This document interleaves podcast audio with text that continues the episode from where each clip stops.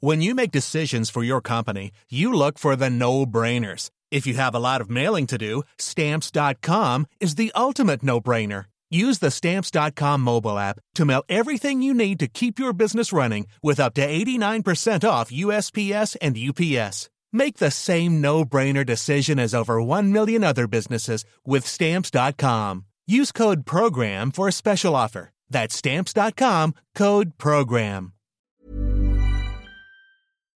Oh!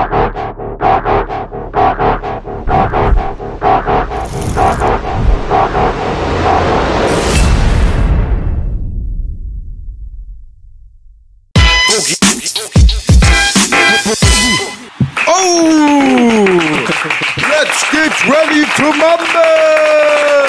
Wird nicht Schon wieder los. Ja, das darf doch wohl nicht wahr sein. Yes, baby. Freut Hier sind äh, die Metzger im Keuteich, Boogie Belasch und der Ketzer der Neuzeit am Start, Bruder. Mein Homie Leo am Start. Ich dachte, du sagst jetzt Metzger der Neuzeit. Ja, ja Metzger. auch gut, ey. Ja, kommt doch. Der Gegenpart zur militanten Veganerin. Ich bin der Metzger der Neuzeit. Für manche, manche sind Hetzer der Neuzeit, du bist der Ketzer der Neuzeit. so ist es nämlich. Schöne Sache. Schön hier zu sein. Vielen Dank.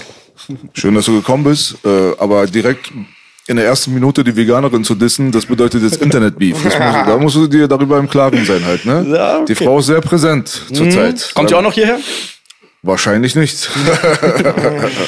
Auf dem Fleischteller. Ja, definitiv. Ja, ja. definitiv. Nee, ich hab, äh, ich will jetzt auch gar nicht über sie lästern oder wie auch immer, aber das ist keine Person, mit der ich mich unterhalten möchte, weil da das Eskalationspotenzial äh, groß ist. Ich bin kein Mensch, der so Mhm. diese, diese, diese Anschreikultur und so weiter mitmacht. Da, weißt du so? Sehr aggressiv ist die Frau. Ich habe die auch mal gesehen, sehr aggressiv. Ich glaube, sie hat Eisenmangel. Wer weiß, was das für Beweggründe hat. Aber ja, Wow. Ja, das ist ja das, was ich die letzten drei Jahre erfahren habe. Wenn man mit Menschen spricht, die eine ganz andere Meinung haben, dann kommt es echt drauf an, mit welcher Einstellung man da reingeht. Entweder mit der Einstellung, okay, ich habe Recht, der hat Unrecht und ich muss jetzt mit aller Gewalt äh, denjenigen überzeugen, dann wird das Gespräch am Ende unangenehm. Und äh, ich habe das, glaube ich, ganz gut hinbekommen in den letzten Jahren, die Gespräche so zu führen, dass am Ende der Gegenüber auch noch mit einem Lächeln bei rausgeht. Sehr gut hast du es hinbekommen. Dankeschön. Ich verfolge dich auch die letzten Jahre. Danke. So seit ein, zwei Jahren, ja. Und das ist auch die Philosophie von Onkel B und mir. Ab dem Moment, wo wir nicht mal reden und die AKs voneinander halten, dann wird's eng. Davor kann man reden, das ist gut. Du hast ja auch das lustige Experiment gemacht. Würden sie mit einem Rechten reden? Ja, Kommen ja, wir später ja, ja. noch drauf zurück. Gerne. Geile Sache machst du. Vielen Dank. Mann. Äh, warum steigen wir da nicht direkt darauf ein? Ich meine, du hast äh, Videos, die die Überschrift haben, rechter YouTuber und die setzt du in Klammern. Ja? Ja, oder so in Anführungsstriche. Ja, In ja. Anführungsstrichen, zum Beispiel. Und äh, da wäre jetzt die erste Frage natürlich für die Leute da draußen. Ich habe zum Beispiel letztens eine, äh, eine Nachricht auf Instagram bekommen von einem anonymen User. Oh, der war auch wirklich okay so. Das war jetzt keiner, der irgendwie genervt hat oder so.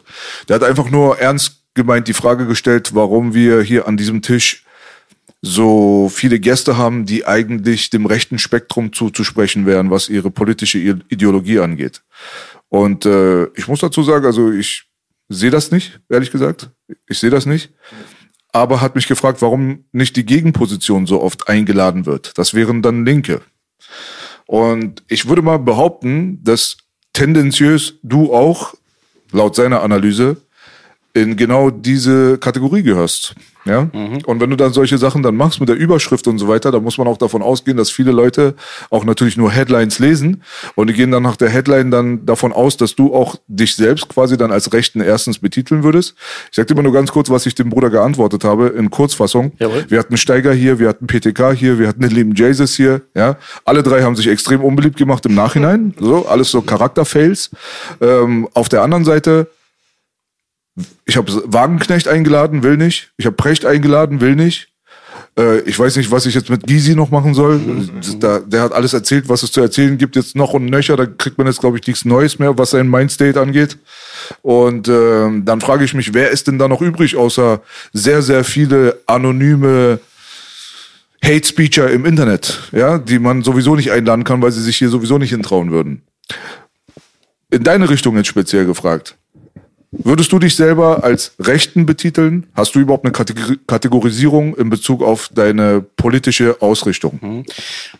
Ich finde, der Name Ketzer der Neuzeit bringt es eigentlich echt so gut auf den Punkt, weil die Definition, jetzt nicht im historischen Sinne, äh, die zweite Definition des Wortketzers ist einfach jemand, der das geltende Narrativ öffentlich hinterfragt.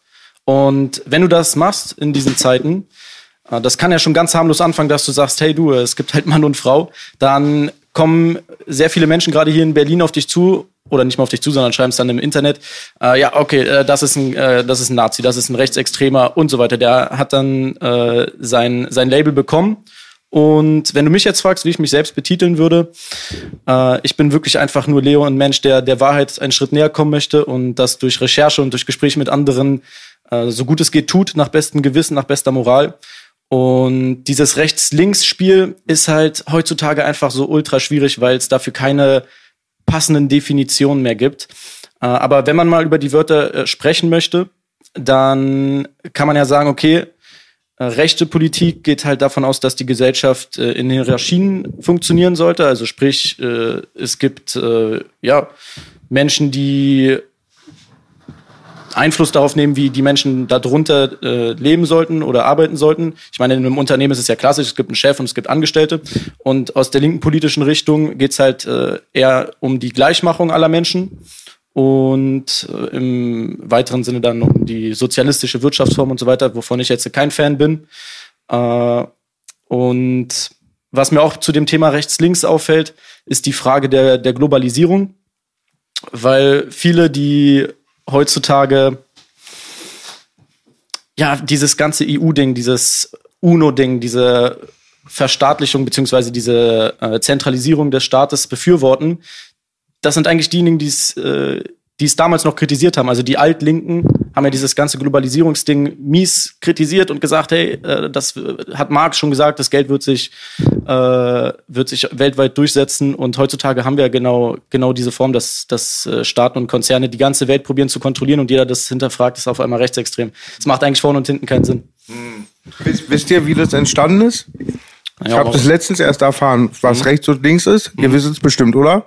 Damals im Parlament auf der einen Seite saßen die Rechten, auf der anderen Seite die ja, Linken. Die einen wollten den König behalten, die anderen nicht. Ja. ja. Und mittlerweile finde ich das auch irgendwie, habe ich letztens schon gesagt, ist wie Hexenverbrennung irgendwie. So dieses Wort haftet an dir. Und mittlerweile, ja, das ist alles sehr radikal. Eigentlich auch so totalitär, nennt man das totalitär. Ja, es kommt halt nicht mehr zu einem Gespräch zwischen den beiden Seiten. Und ab dann wird's halt unnötig. Ab dann will man mit diesen Begriffen eigentlich nicht mehr arbeiten. So gangmäßig auch, genau. Das sieht man ja. schön bei den einen ähm, Tube von dir, wo du Leute interviewst und sagst, es ist von Karl Marx und alle machen Daumen hoch. Im Nachhinein ist es von Trump. Also es ist fast schon so, Gang, so ja, gangmäßig der Mindset. Ja, ja. Kult. Ja, äh, gut, dass du dich da erklärst für die Leute, die nicht so tief reingehen. Es gibt wirklich viele Leute, die gehen halt davon aus, weißt du? Mhm. Weil die sehen dann halt so ein Schild so, da steht rechts drauf auf dem Thumbnail und dann gibt's da eine Überschrift. Also, mhm. ich weiß nicht. Wenn man sich heutzutage so die Landschaft anguckt, da hast du schon recht, das hat sich völlig verlaufen. Diese Definitionen, die sind so schwamm, schwammig geworden. Ja. Ich muss auch sagen, dass ich mit der alteingesessenen Linken, die zum Beispiel in Hamburg sitzen und damals mit uns irgendwie gegen Nazis geboxt haben und so weiter, sehr, sehr viel mehr Sympathie empfinde, als mit irgendwelchen heutzutage 22-jährigen Verstrahlten. Die nicht mal mehr wissen, wie man eine Frau definiert. Ja, zum Beispiel. Also dieses ganze also man merkt aber, es gibt halt jetzt mittlerweile so in der neuen Welt gibt es halt gewisse Definitionsbereiche und gewisse Philosophien einfach doch links und rechts. Da teilt sich die Kluft dann ziemlich doll auf hier in Deutschland und das empfinde ich persönlich ja eher als Rückschritt, muss ich dazu sagen. Weil früher hast du eine eindeutige Grenze gezogen bei Rechtsradikalen und Rechtsextremen, bei den gewaltbereiten Leuten, die vor allem die Ausländer als Feind gesehen haben und die dann auch dann wirklich dann gewalttätig entfernen wollten. Mhm. Da waren wir uns alle einig, alles klar, das ist das Feindbild. Gab es auch nicht so viel, außer du warst jetzt vielleicht irgendwo in speziellen Regionen, wo Philipp Schlaffer hergekommen ist. Ja. ja? Wer so. ist der?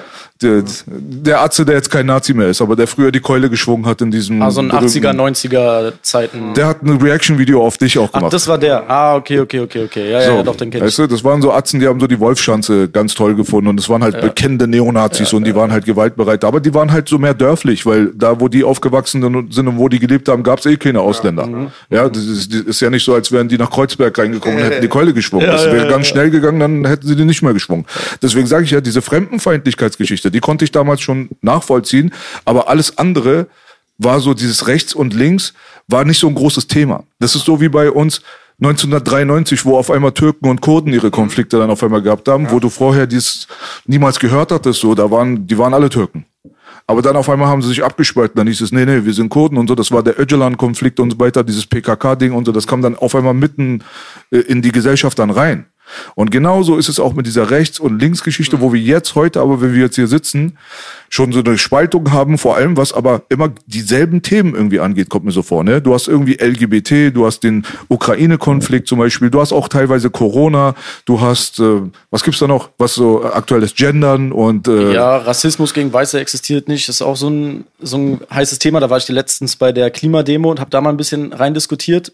Und da fallen die dann schon schnell ein paar Argumente auf, die, die, die so paradox äh, rüberkommen. Bevor wir zu den Argumenten gehen, ja. aber du verstehst schon, dass man sagen könnte, ey, du pass auf, du musst ja kein Rechter sein, aber du vertrittst halt rechte Positionen, weil letztendlich, Mhm. ganz ehrlich, wenn ich mir deine Sachen so angucke, ja, du erinnerst mich an einen konservativen Amerikaner. Mhm. Ehrlich gesagt. Also von der Meinung her, wenn ich dich jetzt irgendwie schubladenmäßig irgendwo reinpacken sollte, dann erinnerst du mich politisch gesehen am meisten daran.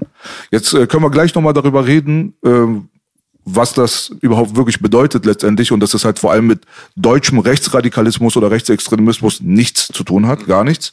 Aber so einfach so mal in den Raum reingeworfen. Ist das für dich nachvollziehbar, wenn ich das sage, positionstechnisch? 100 Prozent, 100 Prozent. Und da fing es ja bei mir auch äh, an, dass ich mich vermehrt mit diesen politischen Themen äh, beschäftigt habe. 2020, die äh, Corona-Zeit. Da habe ich den ein oder anderen konservativen Medienmacher aus den USA verfolgt, sei es jetzt in äh, PragerU, Will John Peterson, Matt Welch, Steven Crowder. Und in den USA ist das halt echt noch äh, alles sehr viel intensiver. Jedes einzelne Thema, ob es jetzt LGBTQ oder Klima oder Rassismus ist, ist da nochmal wie auf Testosteron im Vergleich zu Deutschland, auch wenn wir uns jetzt hier schon mittlerweile, was die Themen angeht, äh, auch gut radikalisieren. Und es gibt schon einige sehr interessante, sehr interessante Menschen in den USA, die, die ich in die Richtung verfolge. Und das Thema, was du gerade angesprochen hattest, dass es immer dieselben Themen sind, die irgendwie in den politischen Diskurs kommen, das könnte man vielleicht mit dem, mit dem Begriff Woke ganz gut zusammenfassen, weil damals die Menschen in den USA haben sich ja selbst so als Woke bezeichnet, als Aufgewachte, wenn sie gegen die sozialen Missstände sind oder auf das Klimaproblem aufmerksam machen. Und ja, dieses Woke ist halt mittlerweile echt zu einer Art Gehirnwäsche geworden.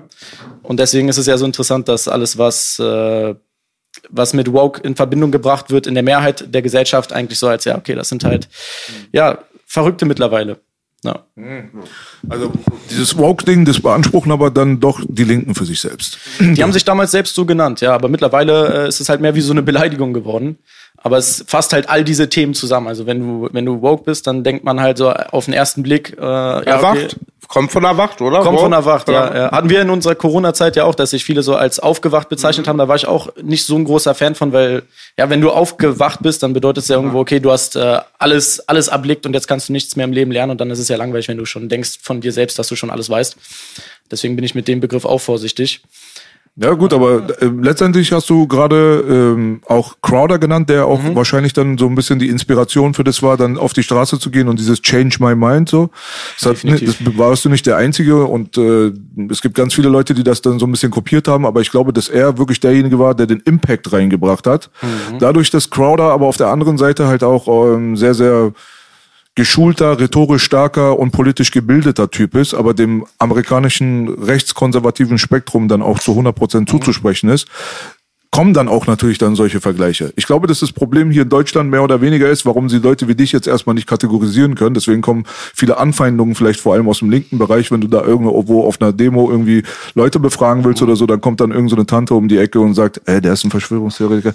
So diese ganzen so Geschichten, glaube ich, liegen, liegen daran, dass äh, Deutschland an und für sich einfach eine ganz andere History hat mit links und rechts. Man hat mit rechts wie gesagt, Neonazi, Neonazis, Nationalsozialismus in Verbindung gebracht und es ist halt absoluter Bullshit, wenn man das da drüben in Amerika äh, Da geht es zusammenfassen um würde. konservative Werte, um eine Familie und um Das ist lächerlich. Ja, Ja. Das ist lächerlich. die haben die, diese History nicht. Die Amerikaner sind die Rechtskonservativen, die Republikaner, wie auch immer du die nennen willst, ja.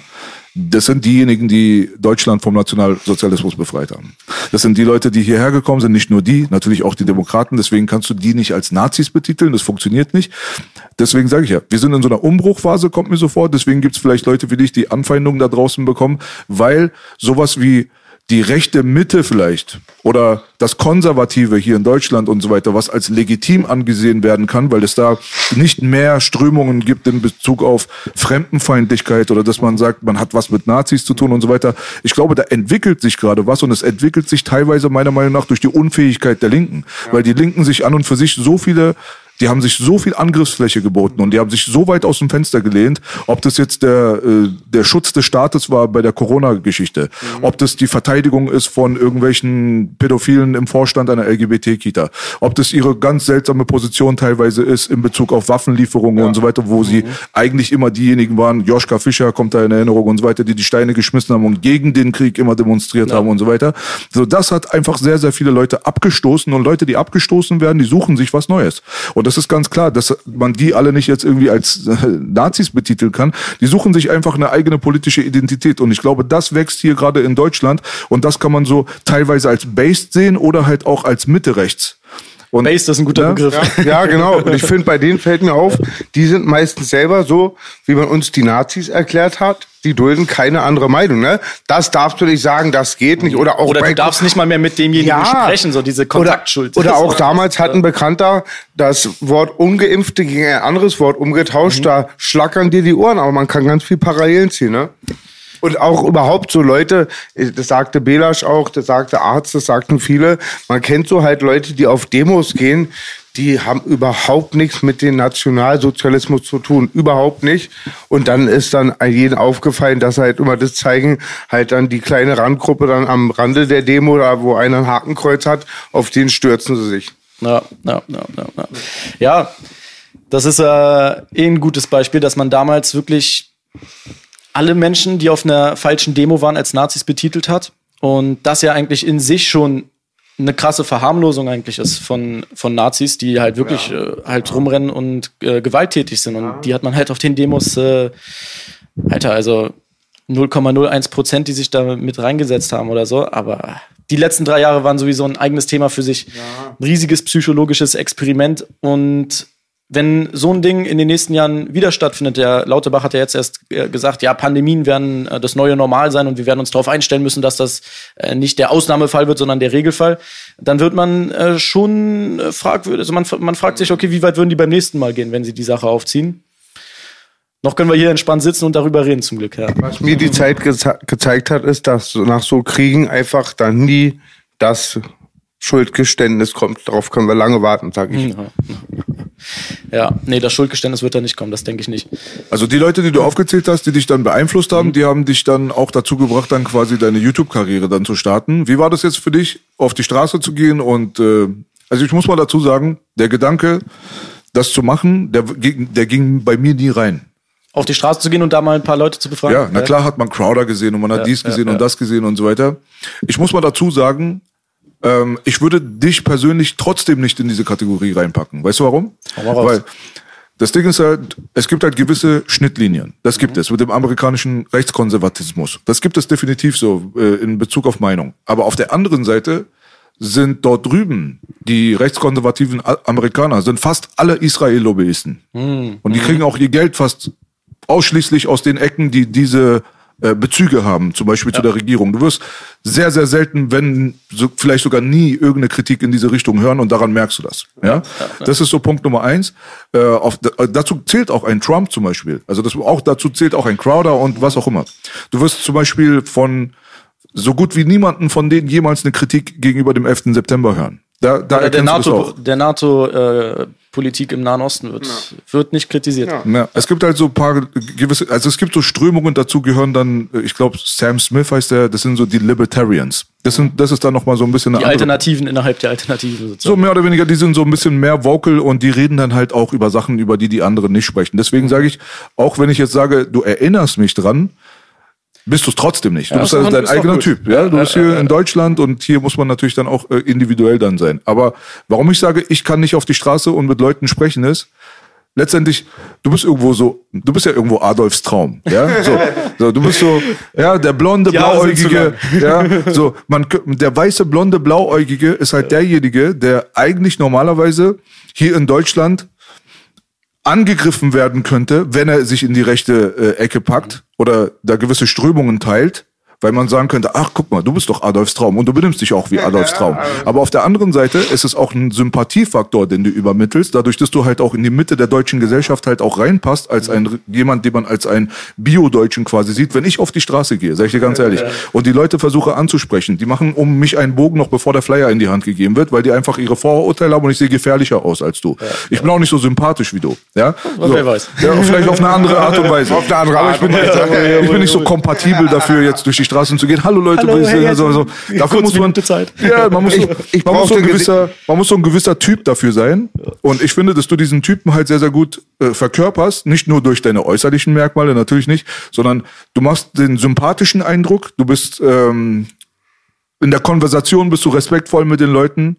Du lässt Leute auch, wenn sie eine andere Meinung haben und so weiter, teilweise nicht ins Leere laufen oder bist aggressiv zu denen oder bist eklig zu denen oder wie auch immer. Eigentlich bist du prädestiniert dafür, um auf die Straße zu gehen und eigentlich der Wolf im Schafspelz manchmal zu sein, weil man von dir weiß, nicht du denkt, so, dass du mit dir, dass du eigentlich vielleicht eine ganz andere Meinung hast, als was die denken, dass du hast, wenn sie erstmal mit dir eine Konversation anfangen. Das merkt man halt sehr, sehr oft. Ist es dir selber bewusst eigentlich, dass du diese Position dadurch sehr, sehr gut erfüllst? Und wie waren so die ersten Anfänge, da seinen Fußball ins kalte Wasser zu packen, ins Eiswasser? Und wenn du nicht mal Adolfs Traum sein willst, mach dir einfach ein Gesichtstattoo. War auch mein Trick. Ja, hast du gemacht. nee, äh, mir, mir fällt das auf alle Fälle auf. Und zwar, gerade erst heute ist mir der Gedanke gekommen, dass ich in den Diskussionen immer sehr vorsichtig bin und dass sich das äh, auch aus der Not heraus entwickelt hat. Weil probier mal 2020, 2021 auf die Straße zu gehen und zu sagen, hey, ich bin ungeimpft, ich sehe diese Maßnahmen äh, nicht nur kritisch, ich sehe sie wirklich schädlich. Äh, dann läuft hier jeder weg, gerade wenn es vor der Kamera ist. Die sagen dann, ah nee, äh, ich äh, kann da jetzt hier nicht drüber diskutieren, ob die Maßnahmen richtig sind oder nicht. Ich meine, 90 Prozent halten sich doch dran und sind der Meinung, dass es richtig ist. Ich darf jetzt hier nicht vor der Kamera äh, als Außenseiter dastehen. Und deswegen äh, war das wirklich wichtig äh, und es ist auch immer noch, dass man sich nicht zu sehr auf seine Meinung in solchen Straßeninterviews äh, bezieht, sondern äh, probiert den anderen zu verstehen, die Argumente des anderen rauszuhören und dann gegebenenfalls ein Gegenargument zu bringen. Aber wenn ich da jetzt zu aggressiv, zu äh, radikal rangehen würde und einfach äh, so von 0 auf 100 die heißen Themen, die ja in Deutschland wirklich vorsichtig besprochen werden, äh, angehen würde, dann würden die Leute A nicht mitmachen und B ist es auch einfach eine Typfrage. Ich war immer der, der einfach in ein Gespräch gehen wollte und äh, am Ende denjenigen noch die Hand schütteln wollte. Also nicht in dieses zu heftig ausdiskutierte an ein, äh, wir sind jetzt emotional, wir sind jetzt aggressiv, wir hassen den anderen. Äh, und das war natürlich äh, sehr interessant, als ich das das erste Mal gemacht habe. Da ging es um die Frage, äh, wie sie das finden würden, die Leute auf der Straße, wenn Trump jetzt im Zuge der Corona-Pandemie demonstrieren verbieten würde.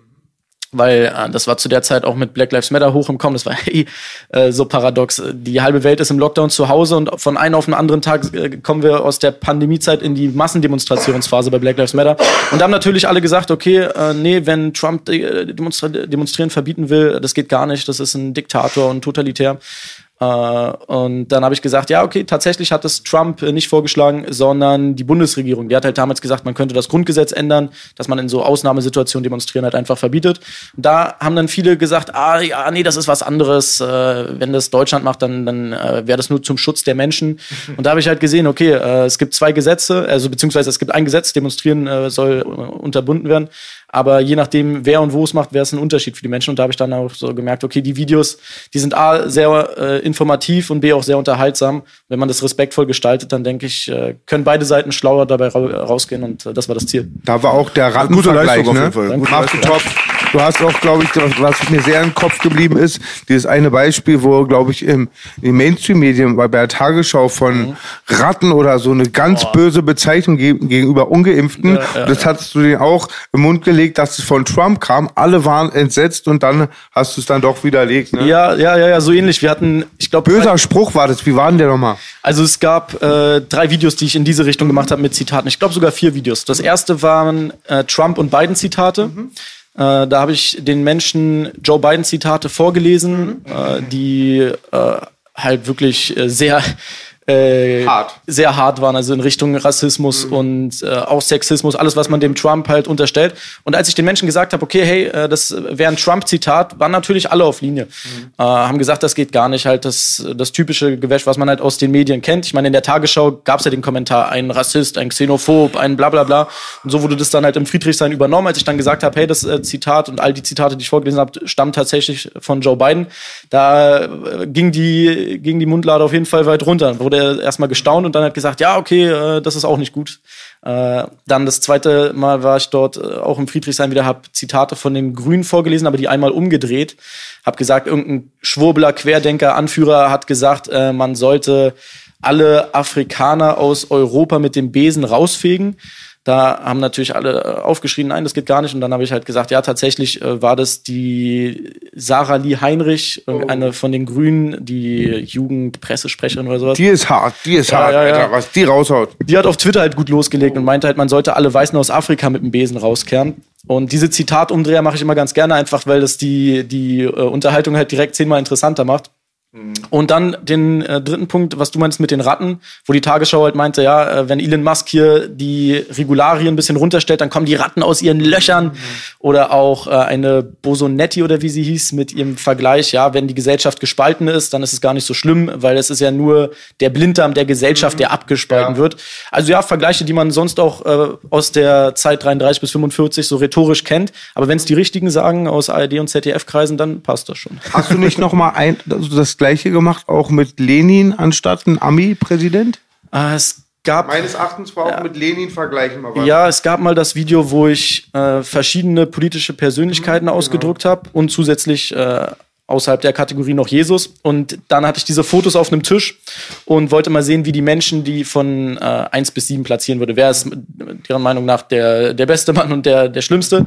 Äh, und da gab es dann auch interessante Beispiele, dass man Obama und Bush über Jesus gestellt hat. Und also es ist, hier in Berlin ist es schon teilweise absurd. Aber trotzdem soll jedes Gespräch äh, war am Ende ein interessantes, man konnte was mitnehmen und darum, darum geht's am Ende. Auf jeden Fall. Äh, gute Arbeit bisher, meiner Meinung nach. Du bist sehr, sehr jung, muss man dazu sagen. Wie alt bist du jetzt? 23? Ja, 22. 22 Jawohl. sogar noch. Ja, 22. Äh, das ist jetzt ein neuartiges Phänomen, denke ich mal, dass Leute in deinem Alter so selbstbestimmt auch Content kreieren können und dann auch noch im politischen Bereichen und so weiter. Ich meine, ey, vor einigen Jahren wäre das so an und für sich nicht möglich gewesen. Er- Erstens mal gab es die Informationszufuhr nicht. Ja, also es ist die Informationszufuhr, die nur aus der Universität und aus der Bibliothek kommt, mit der kannst du dir den Arsch abwischen. So. Und deswegen Fakt. ist Deswegen äh, sind wir jetzt hier gerade natürlich groß am Meckern, was Digitalisierung, Globalisierung und Transhumanismus und so weiter angeht. Aber die gewissen Vorteile dadurch kann sich das Individuum rausziehen und kann so gesehen ein, äh, ein Infiltrationswerkzeug sein, um sich einfach am System zu bedienen, um das System zu verändern. So sieht's nämlich Und aus. ich glaube, da machst du gerade einen sehr guten Job und bildest halt auch so quasi ein Beispiel ab für deine Altersgeneration der Anfangs 20-Jährigen, dass es da halt auch eine Gegenströmung gibt. Ich glaube, deswegen ist der YouTube-Kanal auf der anderen Seite dann auch so erfolgreich, weil du halt einfach einen quasi Markt bedienst, der da draußen was braucht. Das ist so wie Jordan Peterson und wie Tate und wie auch immer. Die Männer brauchten sie, deswegen sind sie so groß geworden quasi. Ne? 100%. Angebot und Nachfrage, ganz, ganz simpel erklärt so. Und das, ja, erzähl. Ich wollte nur sagen halt, man denkt halt, die neue Generation kann sich voll viel Wissen, auf was wir so gehiepert hätten, sich irgendwie ranziehen, aber ähm, ganz wenige nutzen das und ja, 2000er Generation. Wie nennt man euch? Boah, Da gab es doch so einen Namen auch von der Generation. Wir, boah, Vincent, helf mir mal, ist das Generation Z. Z sind wir? Oder die letzte. The Ja, Last stimmt. Generation. Die Das letzte. wäre Bullshit. Das ist auch symbolisch interessant. Wir sind die letzte Generation, den Last Generation. Ich wollte mal gern was wissen. Die Generation, die hat es sich nicht selber ausgedacht. Das Nee, muss nee, man nee. dazu sagen. Das sind so schon wieder so Begriffe, die sind irgendwo wahrscheinlich in irgendeinem scheiß Think Tank erbaut worden und dann quatscht sie jeder nach so, weißt du? Aber sich selber als die letzte Generation zu betiteln, das ist schon echt sehr endzeitlich. weißt du? Kommt ein bisschen impotent rüber, wa? Ja, Alter, was soll ich euch sagen? Die letzte Generation, da wird es auch noch das ein oder andere Video geben. Viel mehr äh, will ich hier gerade gar nicht verraten. Äh, wo, wo waren wir gerade stehen geblieben? Da war eine äh, ne- Frage im Raum. Ja, ich wollte mal wissen, du sprichst immer an, dass du bei einem YouTuber früher dein Praktikum gemacht hast und irgendwie kriegt man nie raus, wer das ist. Oder bleibt der undercover? Ja, habe ich nie drüber äh, viel erzählt. Also erstmal noch mal ganz kurz zu deinem Punkt. Äh, ein Punkt, warum auch der Kanal so gut funktioniert, ist, weil die ganze Gesellschaft so politisiert ist. Also sprich, du kannst ja in keinem Beruf mehr leben, ohne dich irgendwo politisch anpassen zu müssen. Äh, egal ob im Freundeskreis, beruflichem Leben, äh, im Familienkreis, dass diese gesellschaftlichen Themen so überhand nehmen. Ich glaube, das ist in den letzten drei Jahren sehr viel intensiver als noch vor 10, 20 Jahren. Ich glaube, vor 10, 20 Jahren konntest du noch ziemlich undercover äh, dein, dein Leben leben. Und bei mir war das äh, im ja, Abitur so, dass ich halt dann äh, Politik-Leistungskurs hatte, äh, eben dann da sehr viel diskutiert, debattiert hat.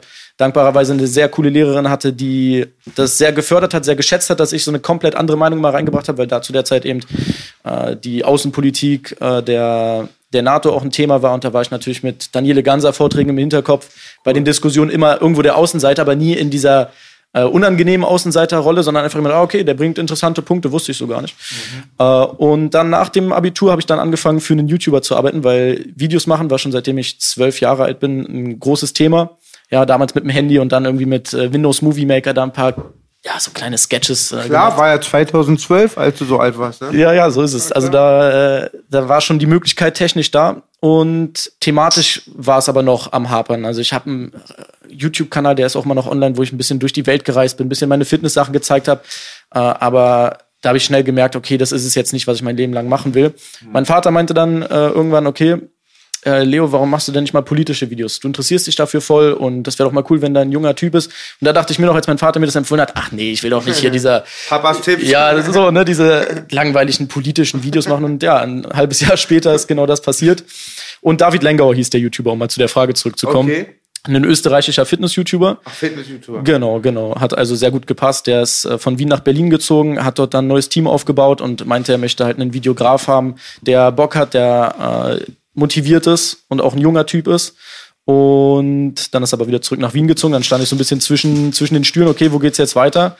Und ja, dann kam die erste Straßenumfrage und das hat sich wirklich einfach richtig angefühlt. Es hat sich richtig angefühlt, mit den Menschen auf der Straße zu reden. Und zwei Jahre später sitzen wir jetzt hier. Ne? Das ging relativ schnell. Wir sind auch Fitness-YouTuber. Jawohl. Aber wir sind, wir sind krasser als Fitness-YouTuber. Wir sind Sektologen. Ja, geil. So sieht's aus. Grüße an Sekt Plus, ja. Matthias Coole Sache. Link in der Beschreibung. Jawohl. 10% für alle, die kein Geld haben. Und es gibt eine Menge Leute, die kein Geld haben gerade. Wäre nicht weniger tatsächlich mit der Inflation. Wir waren gerade erst in, in der Türkei, in Istanbul, ein Kumpel und ich.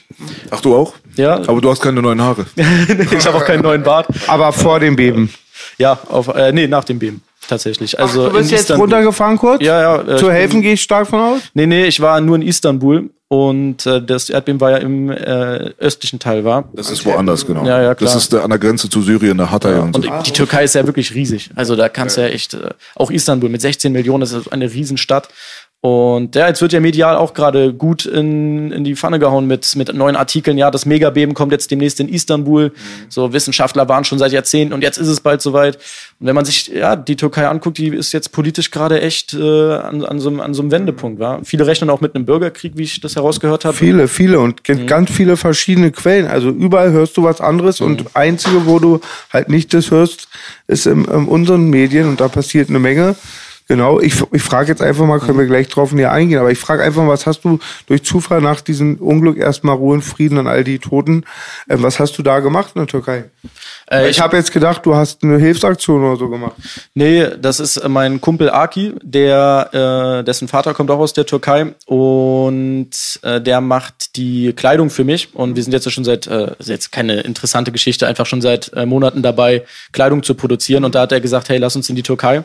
Ah, Also ging jetzt gar nicht um, um das Thema. wir machen auch Kleidung. Ui, jetzt ich mal her Sehr schön, sehr schön, sehr schön. was? Bald im Shop. Sehr gut, sehr gut, sehr gut, sehr gut. du warst bei der Türkei mit der Politik. Was, worauf wolltest du hinaus? Dann? Also Bürgerkrieg? Genau, viele äh, sprechen wohl davon, dass wenn die Wahlen im August sind, dass es dort dann sehr brenzlig werden kann in, äh, in der Türkei. Äh, aber auch außenpolitisch ist es ja sehr interessant, die Türkei direkt äh, dort am Schwarzen Meer, wenn ich mich nicht irre, wo die Russen ja auch ihren Hafen haben in der Krim und die NATO natürlich die Türkei jetzt nicht pro-russisch sehen will. Und ja, aber da bin ich in dem Thema auch echt gar nicht so tief drin. Viele kritisieren Erdogan bestimmt auch zu Recht. Äh, andererseits gibt es bestimmt auch einige Punkte, äh, warum Erdogan nicht gern gesehen ist äh, auf der internationalen Weltbühne. Hat ja auch mal vor dem WEF die, äh, die Außenpolitik Israels kritisiert, was ich ja beim äh, Weltwirtschaftsforum, äh, glaube ich, nicht gehört, wenn ich das richtig verstanden habe. Äh, aber ja, wir werden sehen, was, was hier in Europa noch passiert, Mann. Ich meine, der, Der George Friedman hat es ja damals äh, gesagt, Europa wird wieder seine kleinen Kriege haben. Und unser Ziel als, als äh, USA ist es, dass Deutschland und Russland äh, sich, sich nicht verbinden, mhm. Weil das der größte Konkurrenzfall für, für den Westen wäre. Und jetzt sehen wir irgendwelche chinesischen äh, UFO-Objekte okay. in den USA ja. angeblich oder was auch immer das ist. Also die Zeiten sind so schnell, äh, da kann man echt eigentlich nur wie ein Daniele Ganser sagen, okay, ich beschäftige mich jetzt mit einem Thema isoliert und kann euch dann in 10, 20 Jahren sagen, wie es circa ausgesehen haben könnte. Mhm. Aber jetzt live alle Themen mitzuverfolgen, da wirst du irre. Also, war, war es E.T. oder ein Luftballon B? war E.T. Alf. E Alf war das. Alf, oh, das Alf? Ich würde gerne mal zurück in die Vergangenheit ein bisschen. Jawohl. Wenn dein Vater gesagt hat, du mach doch mal politische Videos und so weiter, gab es äh, vom zu Hause aus auch eine Politisierung? Gab es da eine Strömung, eine Tendenz, wie auch immer? Ja. Und wie kam das, dass du dich da so in diese Leistungsfachgeschichte und so weiter so ein bisschen reinbegeben hast? Mhm. Hast du mehr Eigenrecherche betrieben oder wurdest du beeinflusst? Mega interessant. Und wo bist du aufgewachsen?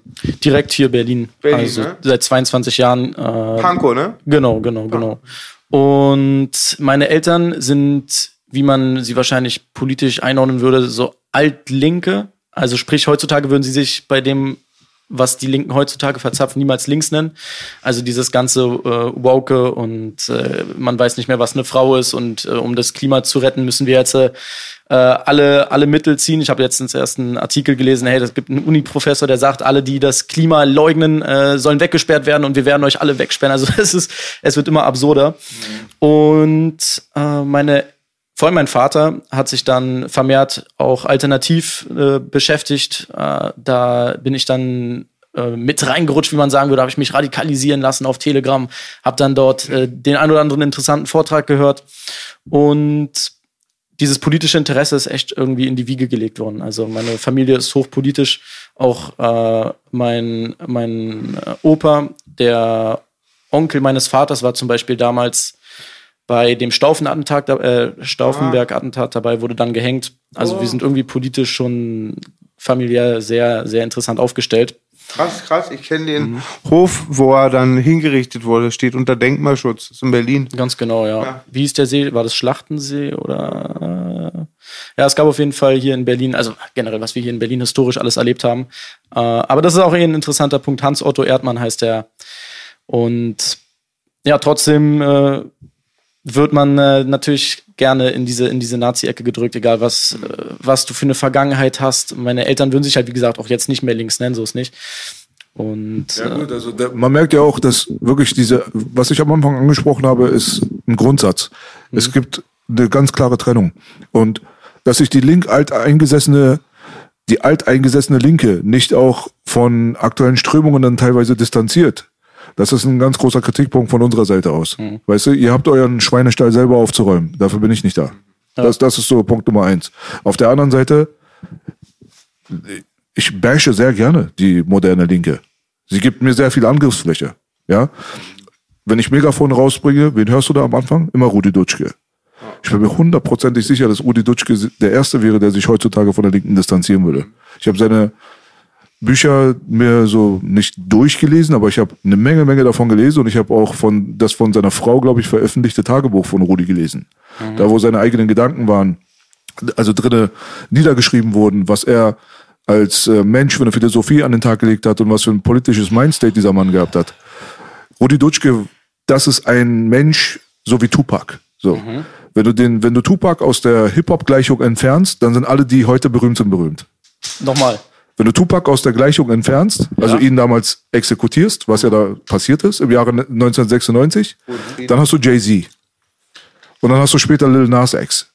Mhm. Die wären nicht da, wenn er noch am Leben wäre. Das ist Verstehe, so eine Sache. So. Willst, ja. Und bei Rudi ist es genau das Gleiche. Rudi war die Linke. Weißt du, was ich meine? Mhm. Er war die Linke. Und Rudi haben sie aus dem Game rausgenommen, mehr oder minder. Und so kann nur die Linke das sein heute, was sie ist. Ja. Ich bin mir hundertprozentig sicher, dass es ohne nicht wäre. Leute ja. wie Cohn Bendit und so, die haben ihr wahres Gesicht gezeigt auf Dauer. Ja, vor allem in Richtung Statements in Bezug auf Pädophilie und so weiter. Und äh, da hat man gemerkt, dass es auf jeden Fall nicht ein Einheitsbrei war der 68er-Bewegung und Studentenvereinigung und so weiter. Das, ist, das stimmt absolut nicht. Und dementsprechend ist es halt sehr interessant zu sehen, dass du A, aus einer altlinken Familie kommst, dass du aus einer äh, Nazi- feindlichen Familie kommst, die sogar ihr eigenes Leben dafür geopfert hat, mehr oder weniger. Und wenn du dann auf der Straße als ein Nazi betitelt wirst, äh, bist du am lebenden Beispiel gerade für alle sichtbar, was das Problem hier gerade ist. So. Ja. Safe, safe. Und du hast es echt schön gesagt. Es ist wirklich respektlos, dieses Wort überhaupt zu benutzen. Ne? So ist es. Ich meine, man sieht es in jedem Teil der, der Gesellschaft, dass aus gut böse gemacht wird und aus böse gut. Also im Endeffekt ist es auch echt kein Kampf zwischen links und rechts, sondern wirklich zwischen moralisch guten Werten und moralisch schlechten Werten. Wenn man äh, anschaut, was in der Popkultur jetzt äh, vorgelebt wird, ich meine, das äh, aktuellste Beispiel ist ja dieser Smith, wie heißt der?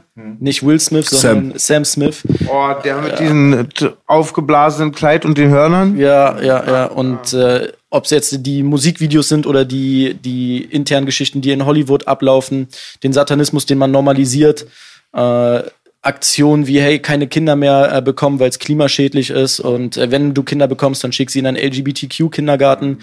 Äh, es ist wirklich weltweit eine, eine absurde Zeit. Und umso cooler ist es aber, dass wenn man seine Meinung klar äußert, dass man automatisch auch mit den richtigen Menschen dann in Verbindung kommt. Zum Beispiel sitze ich jetzt mit euch am Tisch, das wäre vor Jahren nicht möglich gewesen.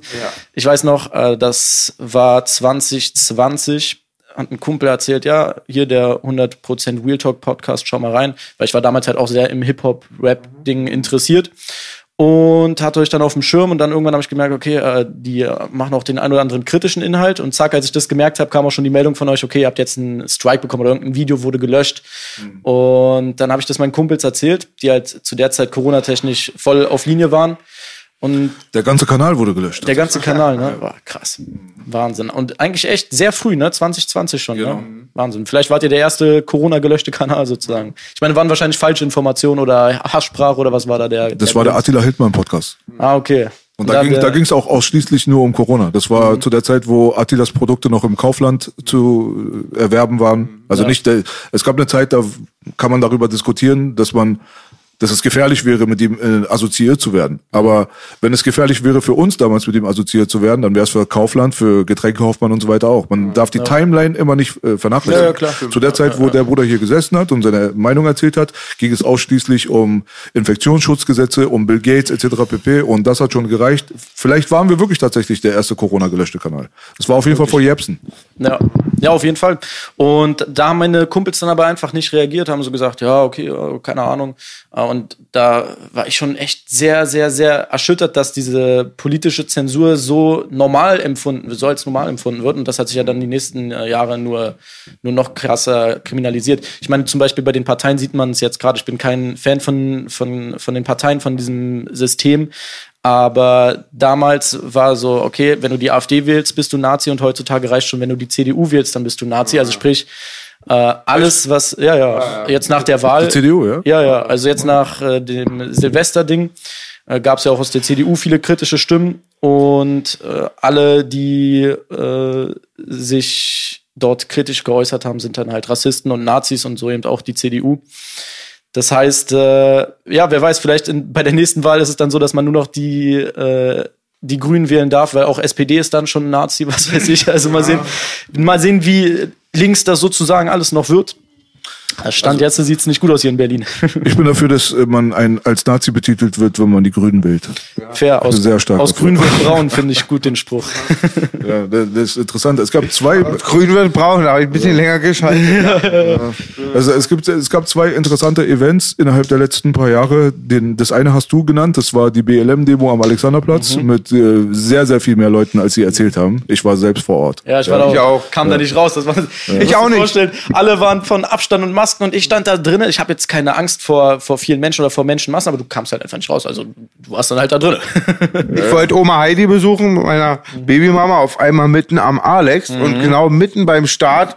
Und auf einmal warfen welche Steine. Es war mega aggressiv. Ganz viele hatten überhaupt nichts mit dem Mindset da zu tun. Ich wollte nur weg. Steine bei, bei Ja, Black ja, Lives ja, am Alexanderplatz kam ich mitten rein, B, da bei McDonalds kam ich raus, da habe ich meine Babymama weggezogen, habe mich hinter ihr versteckt, dass ich keinen Stein abbekomme. Also, als du gerade Oma Heidi gesagt hast, da musste ich perverserweise an andere Sachen denken. ich bin Nein, schon, die echte Oma Heidi. Ey, Ja, jetzt, ey, ich entschuldige mich für mein dreckiges kommt. Aber wenn man mit dir rumhängt, ne. Auf jeden Abo Fall. Rentenreform. Ich mag Ja, die ja. Rentenreform. Glück, die? glückliche Rente. Ja, Nee, auch ein als, als, als ich auf der BLM-Demo war, hatte es zwei Gründe. Das eine war, ein guter Freund von mir, ähm, Julian Pennant, ein, Trainingspartner von mir, der halb schwarz ist, der meinte, es wäre ihm sehr wichtig. Und in dem Augenblick, wenn es um die Emotionen der Leute geht, dann äh, grätsche ich nicht um die Ecke rein. Weißt du so? Weil es wäre sehr wichtig, da aufgrund der Familienhistorie und so weiter dorthin zu kommen. Ich widerspreche zu 120 Prozent. Ja, so, also ich bin komplett auf der anderen Seite. Das ist ein großer Angriff für die schwarze Community gewesen. Dieses ganze Ding, das hat sich mittlerweile, mittlerweile spätestens seit der Candace Owens äh, Dokumentation als äh, einen großen Skandal ähm, herausgestellt, vor allem im finanziellen Bereich. Aber die Lenkung der Gesellschaft und so weiter ist auch nochmal ein Aspekt, über den man reden könnte. Auf der anderen Seite wollte ich dorthin gehen, um einfach zu wissen, was zum Teufel los ist und selber mittendrin zu sein. Weil Leuten, die gegen die Maßnahmen demonstriert haben, was ich sehr, sehr viel wichtiger empfunden habe damals, dem wurde die Grundlage der Demonstration unter den Füßen weggenommen und sie wurden alle kategorisiert als irgendwelche Staatsfeinde. Vielleicht sogar teilweise als Nazis. Und äh, wenn man dann eine Corona-Demo hat von zwei bis 3.000 Leuten, die dann von der Polizei zerschmettert wird und aufgelöst wird und auf Am der selben anderen Tag Seite wie die Black Lives Matter Demo. Mhm. Und dann hast du da die andere Demo dann dort aus einem sehr, sehr fragwürdigen Grund. Dann muss man sich gewisse Fragen stellen. Auf der anderen Seite hat man die äh, CSD-Thematik gehabt, wo man auch gesehen hat, dass dort auch eigentlich völlig egal war, ob da jetzt irgendwelche Leute Abstände halten oder wie auch immer. Und das sind halt so, solche Geschichten, wenn man auf dem CSD offensichtliche Pädophile hat, ja, aber nicht auf die Idee kommt zu sagen, dass alle Leute, die dort mitmarschieren, dann auch Pädophile sind. Da kann man auf der anderen Seite nicht erzählen, dass auf einer Corona-Demo, wo ein paar verstrahlte Glatzköpfe dann irgendwie äh, gesichtet wurden, dass alle anderen dann auch verstrahlte Glatzköpfe sind. Gestatten Sie, mein Anwalt. Das sind so diese beiden Events, wo ich mir dachte, ihr Heuchler, was für eine Doppelmoral, aber hm, halt nicht mit uns. Ne? Ganz krass zu der Zeit kam auch die Frau, die du oft ähm, ihre Sachen zitierst, dann mit dieser, die sich unwohl fühlt in weißen großen Mengen und halt die so ganz böse Ausdrücke benutzt, aber halt umgekehrt und boah, aber es ist Wahnsinn, glaube ich, eine Leichtathletin wurde auch, glaube ich, von ihrer Liga rausgecancelt, weil sie sich gegen die Corona-Maßnahmen geäußert hatte. Gab es einige Fälle. Oder auch die Sportler, die sich dagegen aussprechen, dass äh, Männer im Frauenbereich mitmachen. Ich meine, jetzt sind wir so weit, dass man Männer gegen Frauen im MMA kämpfen lassen möchte, also Transmänner. Äh, Ganz oft gehen wir darauf ein und also ich einfach als Hobbysportler, ja, ob es Boxen ist, ich habe Triathlon gemacht, mal geboxt. Ich glaube, jeder weiß, wie unsportlich das ist. Einfach nur, lass mal jetzt irgendwie die Politik weg. Unsportlich. Das ist Da sind dann auch Leute, die waren früher Platz 8000, sind auf einmal zweitbeste Schwimmerin. Klar. Da, das sind diese Unterschiede, die muss man dann auch, äh, die muss man auch mal ansprechen. Du verletzt niemanden, wenn du schneller schwimmst. Also du verletzt demjenigen seine Gefühle, du verletzt demjenigen vielleicht sein Vorwärtskommen, wenn du früher irgendwie Platz 523 warst als Mann und dann entscheidest jetzt irgendwie durch eine Geschlechtsumwandlung zu gehen und danach bist du auf Platz eins, dann hast du halt den ganzen Frauen da quasi die Butter vom Brot genommen. Das hat Nachteile für die echten Frauen, ja. 100 Prozent. Beim MMA ist es was anderes. Fallon Fox hat einfach den Gegnerinnen, die echte Frauen waren, im Gegensatz zu ihm, ihr, was auch immer, Mhm. den Schädel zertrümmert. Und da muss man einfach eine ganz klare Grenze Aber die ziehen. Da gibt's keine Feministen jubeln dann, mehr. Das ist so böse. meine, wenn Männer auch Frauen immer da jubelt. Also. Wenn Männer Frauen verprügeln und Feministinnen äh, jubeln, dann, dann, dann merkt man, wo es alles schief läuft. Und da auch die, da, ich sage ja immer die Wissenschaft, also das weibliche Gehirn geht viel Mhm. schneller K.O. und durch die Durchblutung, sieht, ich glaube, 60 Prozent weniger Muskeln und lass mal. Unsportlich. Das ist eins der großen Themen zurzeit ist halt auch genau dieses äh, Maskulinitätsding. Ne? Deswegen, wir haben vorhin mal ganz kurz Tate und äh, auch Peterson angesprochen und so weiter. Große Hypes im Internet.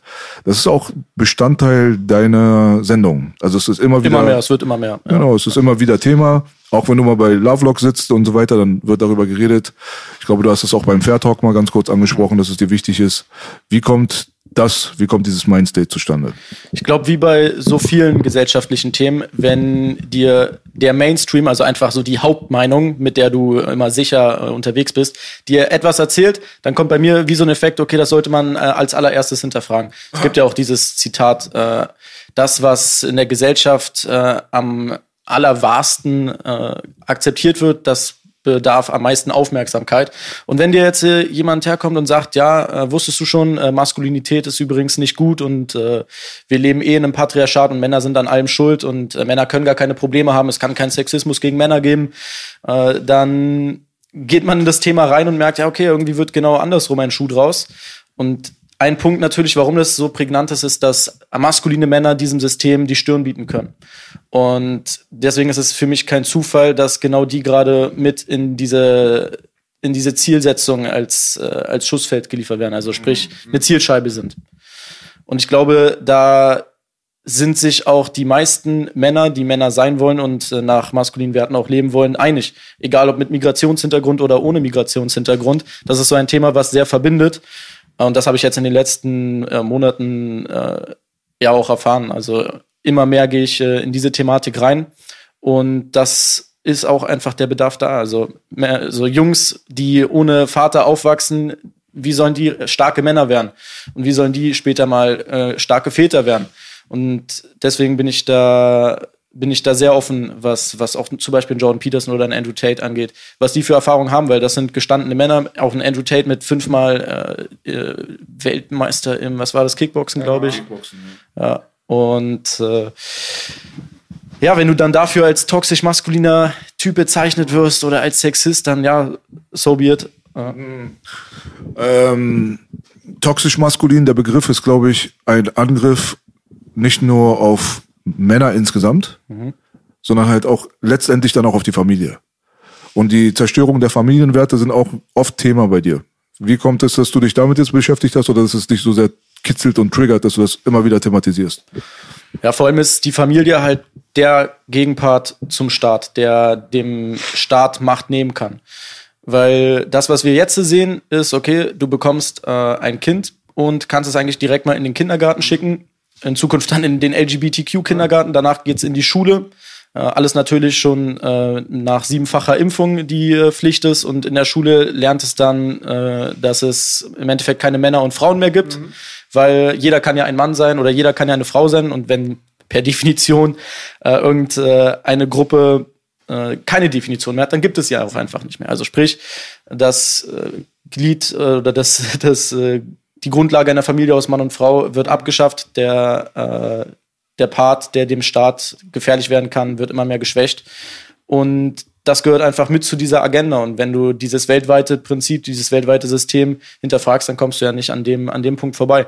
Und politisch gesehen ist es halt auch damals schon in der Zeit der Sowjetunion ein interessantes Thema gewesen, dass die Sowjetunion gesagt hat, okay, wir könnten probieren in der westlichen Welt die Familie äh, schwächen sei es jetzt äh, äh, dadurch, dass wir diese ganze Partyszene und diese Hookup-Culture äh, unterstützen.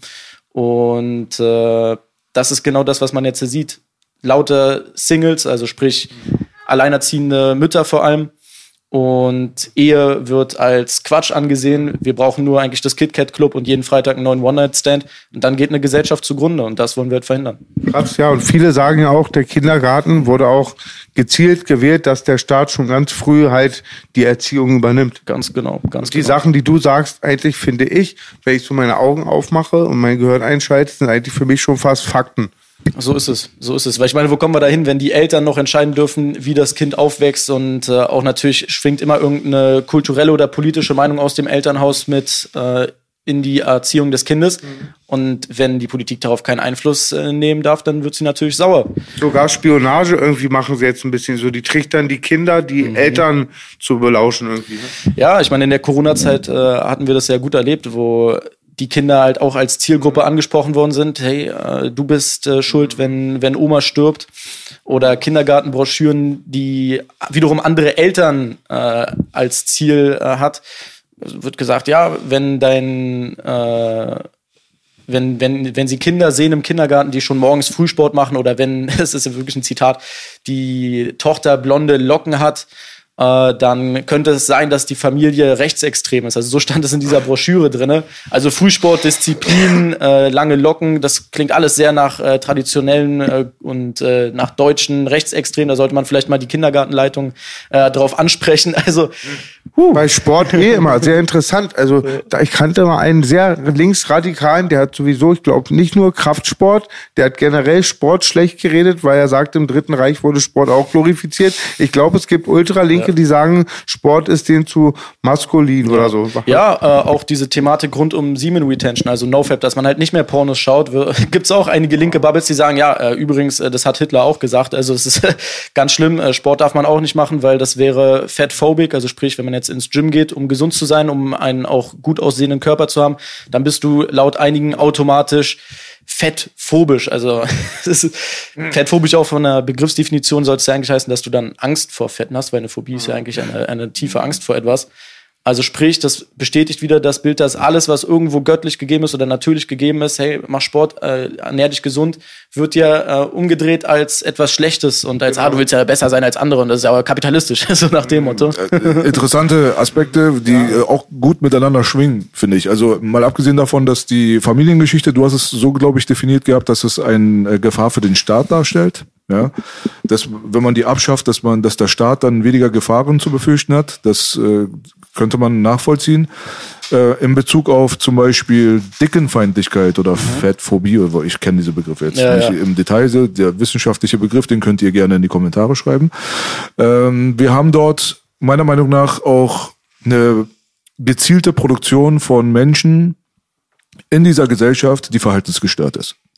Also die gezielte Produktion von verhaltensgestörten Menschen ist sehr, sehr nützlich mhm. für ein totalitäres System. So und da kommt dann der, die Zerstörung der Familie damit ins Spiel, weil statistisch nachgewiesen ist, dass Menschen, die aus einem funktionierenden Elternhaus kommen, bis zu zehnmal bessere Funktionalität aufweisen in Bezug auf die Gesellschaft selbst. Mhm. Ja, also ob das jetzt Erfolg ist, ob das halt einfach, ich meine, Erfolg bedeutet ja letztendlich auch, dass man nützlicher Sklave ist. Das muss man mal dazu sagen. Also man könnte eigentlich sich vorstellen, wenn man die Familie abschafft und dadurch nicht mehr so funktionale Menschen produziert, dass es ja dann auch schlecht eigentlich für die Entwicklung, sogar für die Wirtschaft und so weiter wäre. Es hat einen, es hat einen Rattenschwanz, der ist unfassbar. Und in dem Augenblick, wenn du dann zum Beispiel fettleibige Menschen promotest, ja, was ja ein äh, wissenschaftlich ganz, ganz leicht nachweisbares Defizit eines Menschen ist, was halt in, in psychischen und physischen äh, Inkompetenzen dann führt. Für, äh, ja. ja, mundet. So, also ich denke, es gibt nichts zu diskutieren. Wenn jemand so übergewichtig ist, dann ist es ein Mensch, den sollte man eigentlich für seine Übergewichtigkeit nicht applaudieren, sondern sollte man sagen, ey, du pass auf, du schadest dir selbst. Ja? Und in dem Augenblick, wenn du dir selbst schadest, dann schadest du deiner Umgebung. Weil letztendlich bist du dann vielleicht eine Mutter, vielleicht bist du eine Tochter, vielleicht bist du eine Ehefrau, vielleicht bist du ein Ehemann, vielleicht bist du ein Sohn, was auch immer. Du hast ja auch gesellschaftliche Kompetenzen, du hast ja auch Verantwortung. Ja. Und in dem Augenblick, wenn du so dick und fett bist, zeigt es einfach nur, dass du verhaltensgestört bist. Ganz ehrlich. Es kommt aus einer Verhaltensgestörtheit heraus. Es ist ein psychologisches Mindstate-Defizit. Und in dem Augenblick, wenn wir sowas applaudieren, applaudieren wir Verhaltensstörung. Wenn wir applaudieren, dass Familien auseinandergehen und diese Single Culture und so weiter, so dass man halt immer mehr alleinerziehende Mütter hat und dass man da diese Familienwerte dann irgendwie mit den Füßen tritt und so weiter, dann produziert man ja wissenschaftlich gesehen dann unfunktionale Menschen. Und unfunktionale Menschen sind aufgrund einer Verhaltensstörung wahrscheinlich unfunktional, weil der psychologische Mindstate, vor allem in der frühkindlichen Prägung innerhalb der ersten acht bis zehn Jahre, maßgeblich dafür verantwortlich ist, wie du als Erwachsener funktionieren wirst. Ja. Also haben wir es ein, mit einem gezielten Angriff in Bezug auf die Zivilisation gerade zu tun, um gezielt verhaltensgestörte Menschen zu produzieren. Und wer diesen Aspekt sich einfach mal so ein bisschen überlegt und dann anfängt mal durch die Gegend zu laufen und zu gucken, was promoted mhm. wird, dann findest du eine Menge. Oh ja. ja. Und was brauchen verhaltensgestörte Menschen? Die brauchen eine Hilfe. Die können nicht mehr souverän mhm. und eigenständig leben. Und die Hilfe, die dir dann angeboten wird, äh, wird, die kommt dann von der Regierung. Und das ist halt auch so ein uraltes Prinzip, was man ja eigentlich ja, verstehen kann. Jemand, der eine, eine Lösung hat, der hat vielleicht auch vorher schon das Problem erschaffen. Ja, mein Partner sagt immer, die Medizin kommt von dem meistens, der die Krankheit bringt. So ist es. Und da gefällt mir ganz ja. viel Einheit, da auch. Hoppa. Das auch, ja, haben wir erschrocken. Ja, wie ist es mit Moderna zum Beispiel? Erst äh, die ein oder andere Impfung auf den Markt bringen und dann vor ein paar Monaten habe ich den Artikel gelesen, dass Moderna jetzt ganz tief investiert in Medizin beziehungsweise in Technik, die bei Herzproblemen äh, funktionieren soll, äh, weil sie sagen, ja, äh, diese ganzen äh, Herzprobleme und Thrombosen und wie sie nicht alle heißen, die Krankheiten, die dann äh, immer häufiger in unserer Zeit äh, gesehen werden, die wären ein, ein wachsender Markt. Ja. Und dass darauf dann die Firma, die auch, äh, ja, was die Impfungen angeht, tief äh, involviert ist, äh, zuschlägt, das, das zeigt halt irgendwie echt so, wo unsere Gesellschaft gerade steht. Und wenn du dann aber Menschen, wo du gerade bei dem Thema warst, zum Beispiel, äh, Ganz kurz, ja, merkt ihr das? Der Sam Smith-Auftritt bei den Grammys mit den Hörnern. Nichts anderes Ah, als ein ja, ja. satanisches Ritual. gesponsert von Pfizer. Unfassbar. Unfassbar. Du meintest, äh, dass man eine Gesellschaft sich erzieht, die, die schwach ist. Ja, in jedem Bereich, ob es physisch oder äh, psychisch ist. Äh, das, das Traurige ist, dass wir jetzt mittlerweile an einem Punkt sind, wo man den Menschen auch nur noch schwierig helfen kann. Weil wenn du dann sagst, äh, okay, du hast da vielleicht eine Schwachstelle oder da vielleicht ein Defizit, dann wird es als persönlicher Angriff aufgefasst. Du bist der Böse und du hast was falsch gemacht. Deswegen äh, ist das, ist, ist, ist Kritik generell äh, so am Absterben. Damals an den Universitäten war ja der Sinn, dass man über kritisches Denken, über Hinterfragen zu neuen Erkenntnissen kommt. Und heutzutage ist es genau umgekehrt. Du hast eine Uni, du hast deinen Safe Space und in diesem Safe Space dürfen bestimmte Wörter nicht mehr benutzt werden. Ja, dürfen bestimmte Pronomen nur noch ganz vorsichtig benutzt werden. Und äh, da kommt dann halt nichts mehr bei raus, kein zivilisatorischer Fortschritt, sondern ein Rückschritt. Und wenn man sich dann vorstellt, ja, aber warum sollte denn die Regierung das wollen? Warum, warum wollen die denn, die wollen doch das Gute für uns? Da war für mich echt so ein, so ein guter Punkt, dieses äh, Projekt äh, North, Northwoods hieß es, glaube ich, ein CIA-Projekt, was jeder öffentlich bei Wikipedia einsehen kann, was was mir dann niemand mehr erzählen kann, ah, die, die, die Politik will auch nur das Beste für dich. Da steht halt geschrieben drin, okay, wir haben hier einen Konflikt mit Kuba, wir wollen jetzt den Krieg in Kuba führen. Und was müsste man jetzt machen, damit die Gesellschaft den Krieg in Kuba akzeptieren würde? Ja, man muss halt äh, denen irgendwas in die Schuhe schieben. Und dann hat man halt in diesem äh, Project Northwoods von der CIA gelesen, okay, man könnte ein Flugzeug nehmen, das über einer amerikanischen Großstadt abstürzen lassen und sagen, ja, das war äh, Fidel Castro und sein, sein Militär, was dort die US-Maschine gefüllt mit US-Studenten über einer US-Großstadt abstürzen lassen hat. Und dann wäre das äh, Volk dabei und würde sagen, okay, da müssen wir halt jetzt intervenieren. Und äh, ich glaube, Kennedy war das damals, hat es dann damals abgelehnt. Äh, und trotzdem kannst du den Leuten zum Beispiel mit 9-11 kommen oder auch mit Corona oder mit welchem Thema auch immer, die sagen, ah, nein, wenn da irgendwas schiefläuft, dann sind das nur ähm, Wissenschaftler, die sich jetzt vielleicht geirrt haben, weil Wissenschaft wandelt sich, aber da wird auf jeden Fall niemals ein Interesse daher stecken. Das ist halt so ultra naiv, weil wenn man sich die Weltgeschichte anguckt, von hier bis vor 100 Jahren, 200 Jahren, vor 2000 Jahren, es gab immer mächtige Menschen, die zum äh, eigenen Wohl die Menschenrechte äh, ja, mit, mit den Füßen getreten haben. Safe. Und den. Leuten reißt es auch irgendwie den Boden auch immer von den Füßen weg. Und dadurch, dass sie die eine Sache erläutert bekommen, stellt es gleich die ganzen anderen Sachen in Frage, weil die haben vor dann, ja, das baut ja alles miteinander auf. Und dann, manche werden richtig aggressiv, genau. 100 Pro. Und reißt sie auch erstmal weg auch. Und Ja. bam, raus aus der Matrix. Und was ich vorhin sagen wollte, ich habe einen mega interessanten Bericht gesehen, meines Erachtens 70er Jahre, über ähm, Stillungsprodukte, also um die Muttermilch zu erzeugen. Da ging es genau darum halt, dass sie auch schon ganz lange wussten, dass es ungesund ist, dass es ganz wichtig ist, der natürliche Weg, der, der Zusammenhang mit der Mutter halt auch, das ganze Spiel. Und da haben, wurden Leute gezielt Scheiße erklärt. Und die Leute, was sehr interessant war, die das ähm, angepriesen haben, dieses Stillungssystem, haben selber alle noch gestillt. Also oft lassen die auch diese ganzen Gewohnheiten Many of us have those stubborn pounds that seem impossible to lose, no matter how good we eat or how hard we work out. My solution is PlushCare. PlushCare is a leading telehealth provider with doctors who are there for you day and night to partner with you in your weight loss journey. They can prescribe FDA-approved weight loss medications like Wagovi and Zepbound for those who qualify. Plus, they accept most insurance plans. To get started, visit plushcare.com slash weight loss. That's plushcare.com slash weight loss.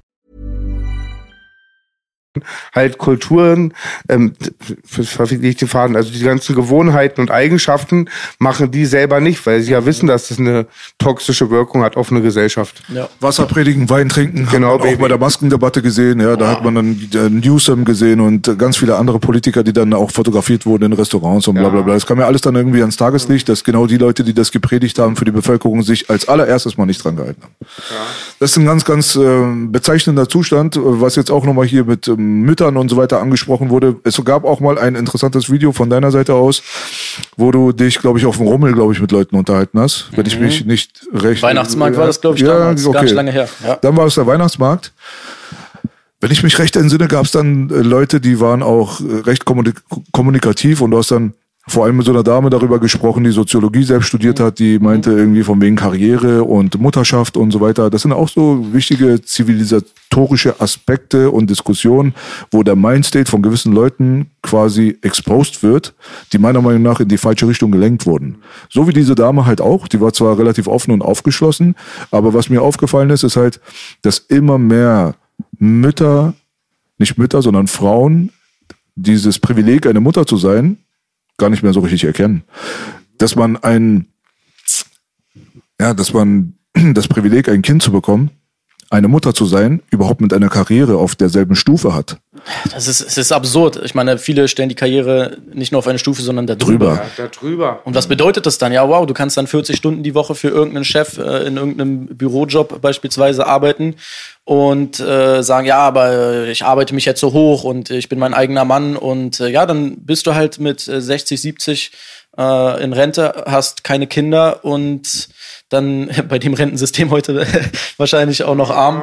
Aber du kannst ja mit 70 dann was implantieren lassen, dass du mit 70 schwanger wirst. Ja, na klar, natürlich, natürlich. Was war jetzt das letzte Ding von, von äh, den ein oder anderen Feministen, die meinten, wir brauchen auch keine Männer mehr, weil man jetzt übers Knochenmark die Gene äh, benutzen kann oder irgendwie Sperma erstellen kann, dass Frauen äh, schwanger werden können, auch ohne Männer.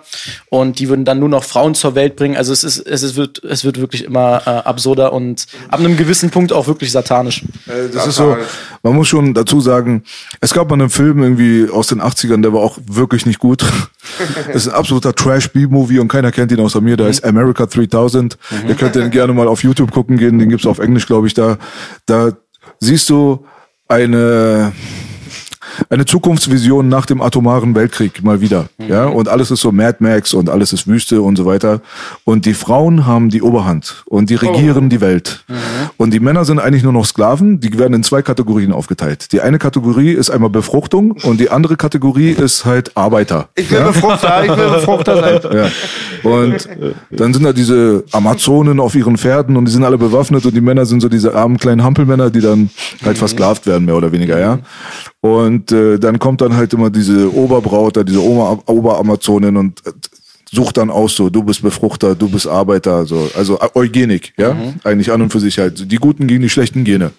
Und also diese Filme, obwohl sie scheiße sind, haben sie viel ja. Interessantes in sich. Das will ich damit 100 sagen. Jetzt kommt da irgend so ein Dude halt so auf die Idee, ey, das mache ich nicht mehr mit und äh, rennt jetzt aus der Sklaverei weg. Ja. Die jagen den, finden ihn nicht und er fällt in irgendeine Höhle rein, ja. Also ist dann irgendwo gefangen. Irgendwo in der Höhle und findet dann lange nach der Atomkatastrophe einen funktionierenden Videorekorder mit paar Tapes von früher, wie es so war. Ja, weil den Männern wurde ja nicht beigebracht, dass sie mal einmal die Hosen anhatten oder wie mal die alte Welt war. Und jetzt sieht er da Actionstars und Leute, die rasieren und so weiter und die Präsidenten, alle Männer und so. Also, ach, scheiße, dieser Planet hat bei uns gehört. Wir werden hier völlig verarscht hier gerade.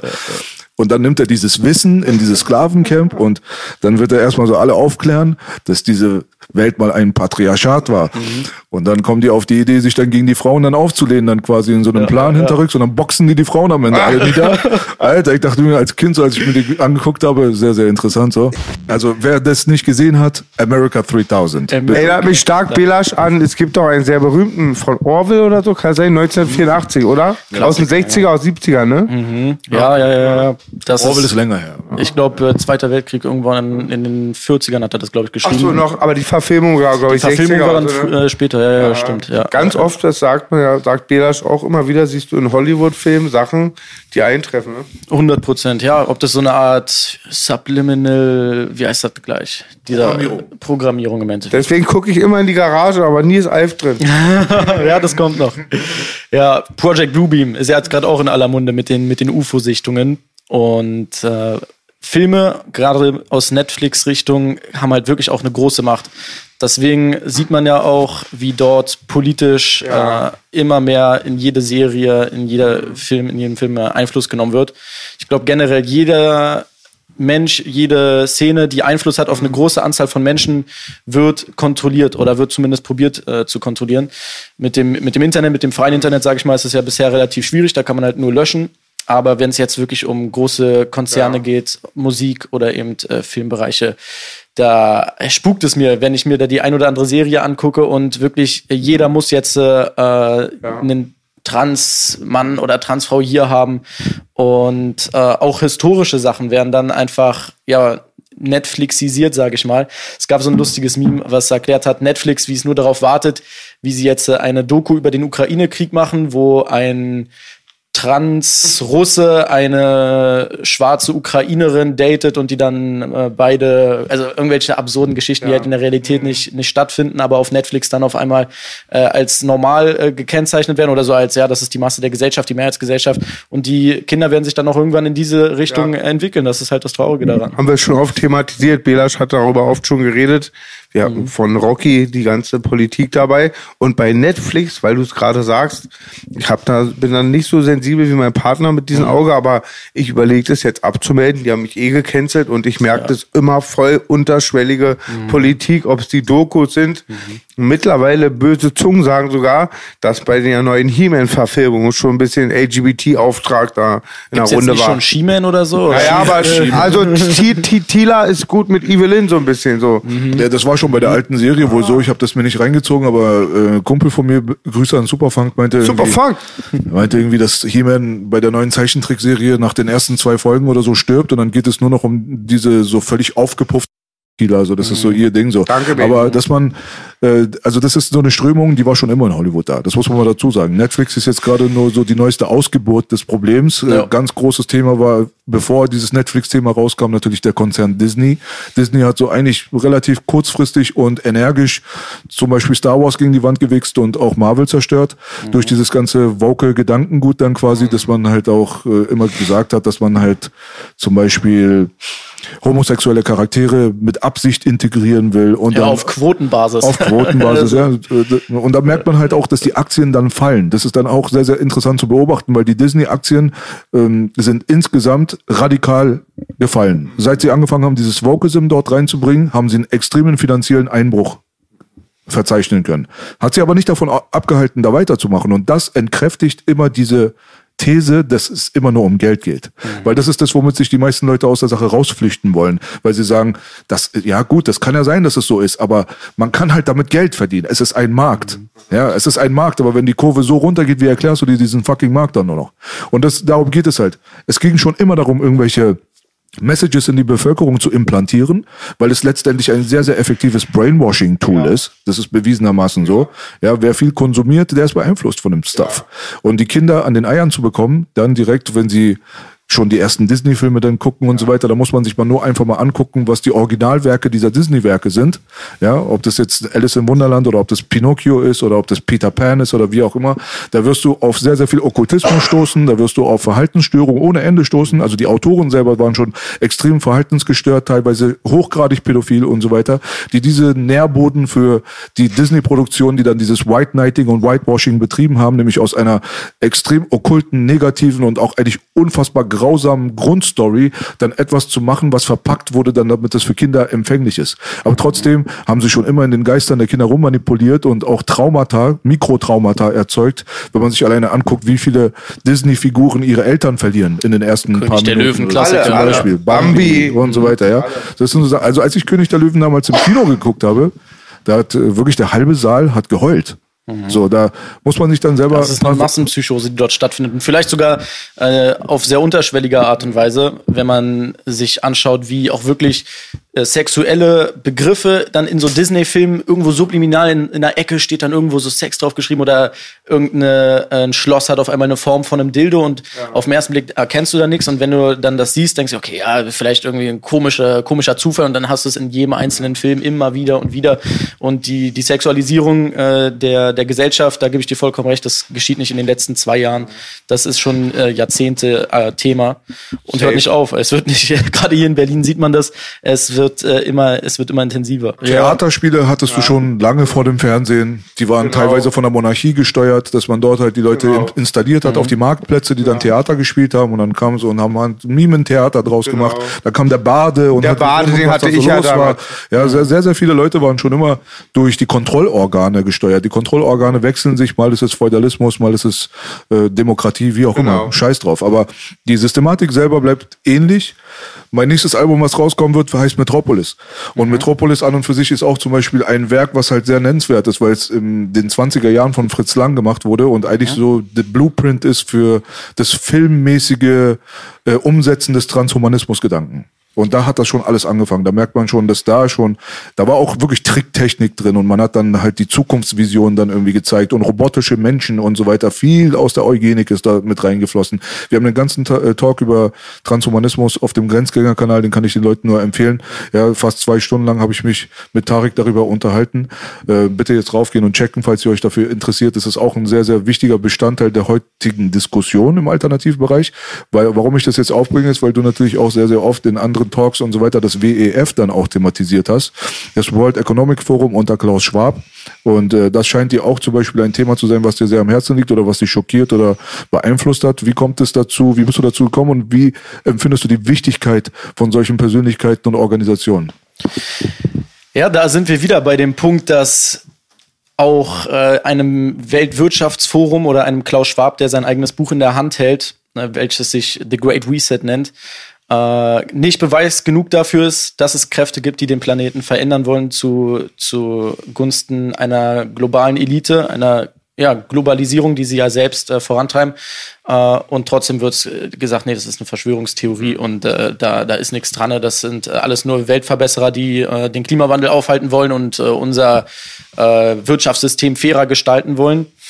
Und das erste Mal ist mir das äh, vor, vor zwei Jahren untergekommen, der Klassiker, der, der große Umbruch, also alles, was man aus der äh, Verschwörungsseite mitbekommen hat in den letzten Jahren, Jahrzehnten, was neue Weltordnung genannt worden ist, findet sich eigentlich in diesem Weltwirtschaftsforum oder in dem Great Reset, wie er genannt wird, äh, wieder. Und der Transhumanismus ist ja ein Punkt, der dort äh, überragende Wichtigkeit äh, einnimmt. Und wer, wer da nicht merkt, dass, dass es um, um Kontrolle geht, äh, dem, dem kann man irgendwo auch nicht mehr helfen, weil da wird dann halt gesagt, ja, okay, es wird halt normal sein, dass wir alle irgendwann äh, Mikrochips äh, unter der Haut haben oder im Gehirn haben und äh, wir dauerhaft eure Gesundheitsdaten live analysieren werden und das alles gespeichert wird. Äh, das sind dystopische Zukünfte, die man zum Beispiel schon, oder Zukunftsversionen, die man aus Serien wie Black, äh, wie heißt das gleiche, Black Mirror gefunden hat, gesehen hat. Und all das. Abschaffen. Ja, ganz genau. Und ich meine, wie, äh, wie intensiv soll es noch werden, wenn du dann irgendwann nur noch deinen Chip unter der Haut hast, kein Bargeld mehr hast und dann gesagt wird, ja, okay, leg dein, äh, deine Hand jetzt aufs äh, Kassiersystem und äh, bezahl damit. Und wenn du äh, das dann am Ende noch mit einem sozialen Punktesystem kombinierst, dann bist du halt wirklich äh, in, ja, in einer kompletten Matrix drinne. Mhm. Und das entwickelt sich halt in der westlichen äh, Welt gerade sehr, sehr schnell. Ich würde gern wissen, wie es so zum Beispiel in China aussieht. Viele äh, sagen ja, da, da sind wir schon äh, mittendrin. Das äh, ist sozusagen das Paradebeispiel des Weltwirtschaftsforums. So soll es dann in der westlichen Welt auch werden. Und also jeder, vermutest du wirklich, dass das Weltwirtschaftsforum die treibende Kraft ist hinter diesem Gedanken der neuen Weltordnung? Zumindest äh, was auf der Bühne passiert, äh, sage ich mal, das, was jeder Mensch erkennen kann, da kann man schon das Weltwirtschaftsforum mal äh, mit auf die Bühne stellen. Was dann hinter den Vorhängen, hinter den Kulissen geschieht, kann ich euch natürlich auch nur schwer sagen. Äh, ich denke mal, von den Menschen, die dort äh, noch über einem Klaus Schwab zum Beispiel stehen, von dem kennen wir halt die Namen nicht. Mhm. Das ist halt vielleicht damals äh, einfacher gewesen, noch vor ein paar Jahrhunderten, wo man sagen konnte, okay, wir haben jetzt hier den König, der König ist schuld an der Misere. Heutzutage ist das halt alles sehr viel äh, subtiler. Wobei ich da auch sagen müsste, da haben wir auch demnächst dann Charles Fleischhauer wieder zu Gast. Den kann ich sehr empfehlen. Es wird sehr klar, dass das auch nicht der Fall war. Also auch zu den Zeiten. Auch da gab es schon Geheimgesellschaften Richtig. natürlich und äh, das Priestertum im Hintergrund, was da so immer beeinflusst hat und so weiter. Hinter 100 jedem. König waren irgendwelche Priester, die immer gesagt haben, "Hey, so, ich habe da die und die Idee. Mhm. Und äh, dieses Priestertum hatte dann auch eine Verwurzelung, dann teilweise auch in okkulte Kreise. Okkulte Kreise sind verborgene Kreise. Ja. Das heißt nicht immer, dass man äh, immer auch vom Satanismus ausgehen muss. Aber ich, es ist halt interessant, dass dieses World Economic Forum innerhalb der letzten zwei Jahre so sehr in den Vordergrund gerückt ist, worüber man eigentlich vorher nicht gesprochen hatte. Aber die gibt's ja schon so ein bisschen länger. Auch dass jetzt zum Beispiel diese ganzen Satanismus, ähm, die Themen, die dieses dieses Wort überhaupt beinhalten, dass das innerhalb der letzten vor allem sechs bis neun Monate so sehr in den in die Medienzyklen gekommen ist. Alternative Medienzyklen, ich meine damit jetzt nicht dein öffentlich-rechtliches Fernsehen, aber es ist erstmal ein Begriff geworden. Ich kann mich daran erinnern, dass ich da vor nicht allzu langer Zeit bei einem Steiger gesessen habe und wir dann einen Talk gehabt haben bei ihm, wo ich dann schon als Alien betrachtet wurde, dass ich überhaupt die Hörner angesprochen Ja, habe. ja, ja, ja, und innerhalb von kürzester Zeit auf einmal, was mich da jetzt auch schon wieder verwundert und ehrlich gesagt auch skeptisch macht, Mhm. kommt jetzt von links nach rechts immer dieses, dieser Begriff irgendwie so rein. Ja, vor allem aus den USA. Und ich denke aber, dass es äh, auch was damit zu tun hat, dass die, diese satanischen Kräfte halt äh, immer mehr äh, aus dem Okkulten herauskommen und die Masse der Gesellschaft ansprechen wollen. Und dann gibt es natürlich automatisch äh, immer mehr Menschen, die dann auch äh, begreifen, dass das nicht gut ist und sich dagegen stellen. Ein gutes Beispiel wäre jetzt, äh, dass die äh, Abtreibungsgeschichte in den USA an dem Punkt jetzt ist, dass der Satanic Temple, also einfach eine satanistische Organisation, sagt, okay, wir haben jetzt so unsere erste Abtreibungsklinik eröffnen können. Das heißt, wenn ihr jetzt bei uns äh, beim Satanic Temple abtreibt, dann ist das alles äh, eine, ein, ein satanisches Ritual. Und das wird halt beworben. Das wird jetzt nicht in Verschwörungsmedien bei telegram24.de gesagt äh, und äh, kritisiert, sondern die machen da Facebook-Werbung und schreiben hin, hey, kommt zu uns, treibt ab, tötet eure Kinder und das Ganze äh, feiern wir unter einem satanistischen äh, Ritual. Das wird offen ausgesprochen, so das, damit wird offen beworben und äh, dass es jetzt äh, über die Grammys oder den Oscar-Verleih da von diesem Smith äh, dann in die weltweite Diskussion kommt oder auch der Balenciaga-Skandal, denke ich, ist eine gute Entwicklung. Aber ich gebe dir da schon recht, immer wenn irgendwas sehr schnell, sehr äh, in den Diskurs rückt, äh, kann man kann man schauen, was äh, was da möglicherweise an an Gatekeepern oder wie man sie nennt äh, noch dahinter steckt. Mm, Aber es ist längst überfällig, dass darüber gesprochen wird. Ja, ja, definitiv. Ähm, es könnte gehijackt werden, um wieder mehr Spaltung reinzubringen, damit man schon wieder diese Grauzonen hat, von wegen Satanisten und dann die Gläubigen oder wie auch immer. Es ist nicht so, wie es ist. Also das kann ich zu 100 Prozent äh, sagen. Wir haben demnächst nochmal Alexander Stier hier, ehemaliger Satanist, der aus, ne, aus seiner Satan satanischen Lose ausgestiegen ist. Die Leute, die sich mit dem ganzen okkulten Thema und so weiter auseinandersetzen, die wissen auch ganz genau, dass das einfach viel zu pauschal ist, um die wahre Geschichte dahinter zu erzählen. Und wenn du dir anguckst, wer dort dann miteinander arbeitet, dann siehst du, dass es halt auch wirklich unterschiedliche, sehr diverse Religionsgemeinschaften sind, die an einer Strippe ziehen quasi, um eine sehr gefährliche Zivilisation aufzubauen für die Bevölkerung, aber im Vorteil der Elite. Und deswegen bin ich mal sehr gespannt, wo dieses ganze Satanismus-Zeug jetzt gerade hingeht. Für mich ist es jetzt gerade wie Illuminati. Es war so ein Begriff, so der ist, sehr, sehr schnell exposed worden als quasi Popkultur, Whitewashing, damit man halt wirklich von der nuancierten Historie ablenkt. Dieser Begriff an und für sich, der wurde dann irgendwann so totgesmashed, dass man so wie Verschwörungstheoretiker etwas gehabt hat, womit man halt so etwas völlig Haltloses benutzen konnte, um zu kategorisieren, um Leute mundtot zu machen, um Schub Schubladen zu bilden. Jetzt, jetzt, hier in diesem Augenblick im Jahr 2023, nach allem, was jetzt aber so ein bisschen ans Tageslicht kommt, weil satanische Rituale, ob das auf den Grammys ist, ob das bei den VMAs ist oder ob das beim Super Bowl ist oder wie auch immer. Oder in den Texten der, der Musiker, ja, oder in den Das Interviews. ist Ja. altes, kalter Kaffee, Bro. Weißt du, was ich meine so? Jetzt kommen die Leute da drauf, jetzt endlich auch mal ein Gehör und ein Auge dafür zu entwickeln. Das ist okay, das ist in Ordnung, aber es ist trotzdem kalter Kaffee. Das ist spätestens seit Alistair Crowley und den Beatles und so weiter, das ist völlig offensichtlich gewesen.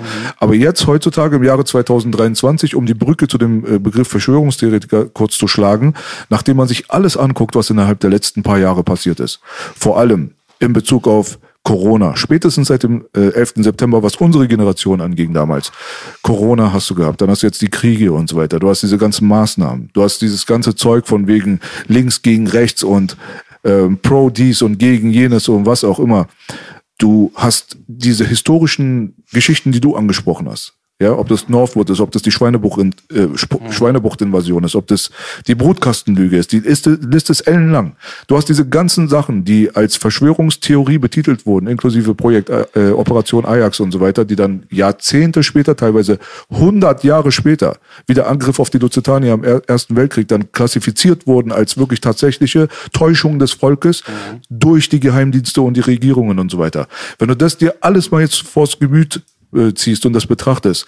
Ehrlich gesagt, ich bin mittlerweile an einem Punkt, wenn du kein Verschwörungstheoretiker bist im Jahre 2023, ja, dann begehst du Verrat an deiner Bevölkerung. Ich sag's dir ganz ehrlich. Machen wir den Klatscher da an. Oh, Klatsch für dich selbst. Klapp, klapp, klapp. oh. ja, ja, ja, ja, ja. So ist es nämlich. So ist es nämlich. Aber das ist auch die Scheinheiligkeit dieser Solidarität, die man, die man äh, heutzutage dort immer wieder sieht. Also sprich, wenn du diese weltweiten Probleme ansprichst, dann äh, wirst du wirst du nicht gefeiert, sondern abgestempelt, ja. wirst du kaputt gemacht. Man wird gefeiert, wenn man sich für Probleme einsetzt, die keine Probleme sind. So ist es, so ist es. Sag auf der Straße, äh, dass du äh, willst, dass ein Mann in die Frauenumkleidekabine geht und du wirst mhm. gefeiert und äh, sag, dass du dagegen bist, dass weltweit Kinder gehandelt werden, äh, mhm. dann bist du der der verrückte Verschwörungstheoretiker, ja. weißt du?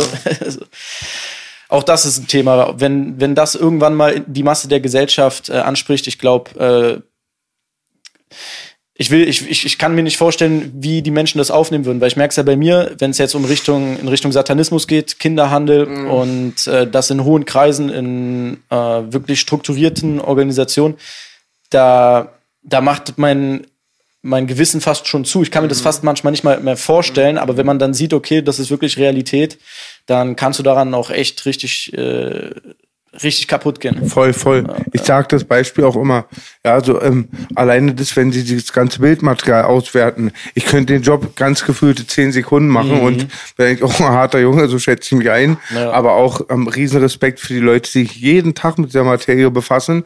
Und wenn wir Gäste haben wie Carsten Stahl, letztes Mal war sein Partner, der Hunter hier, mhm. der hat dann über den Missbrauch von seinem Sohn geredet. Ich bin dann auch richtig, was sagt man, getriggert. Also boah, das Herz rutscht in die Hose auf Deutsch. 100 Prozent. Und das ist halt echt so ein Thema, da kann man sich äh, nur schwer dann zurückhalten, wenn du dann jemand gegenüber hast, der äh, das legitimieren will und sagen will, ah.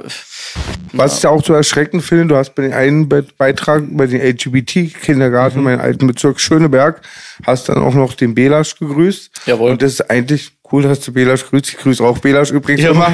Er, er, guckt nun die Sachen mit mir, wenn ich nicht dabei, wenn er nicht dabei ist. Ja. Ich wollte aber, Oma-Pornos. Ja, da grüße ich die immer.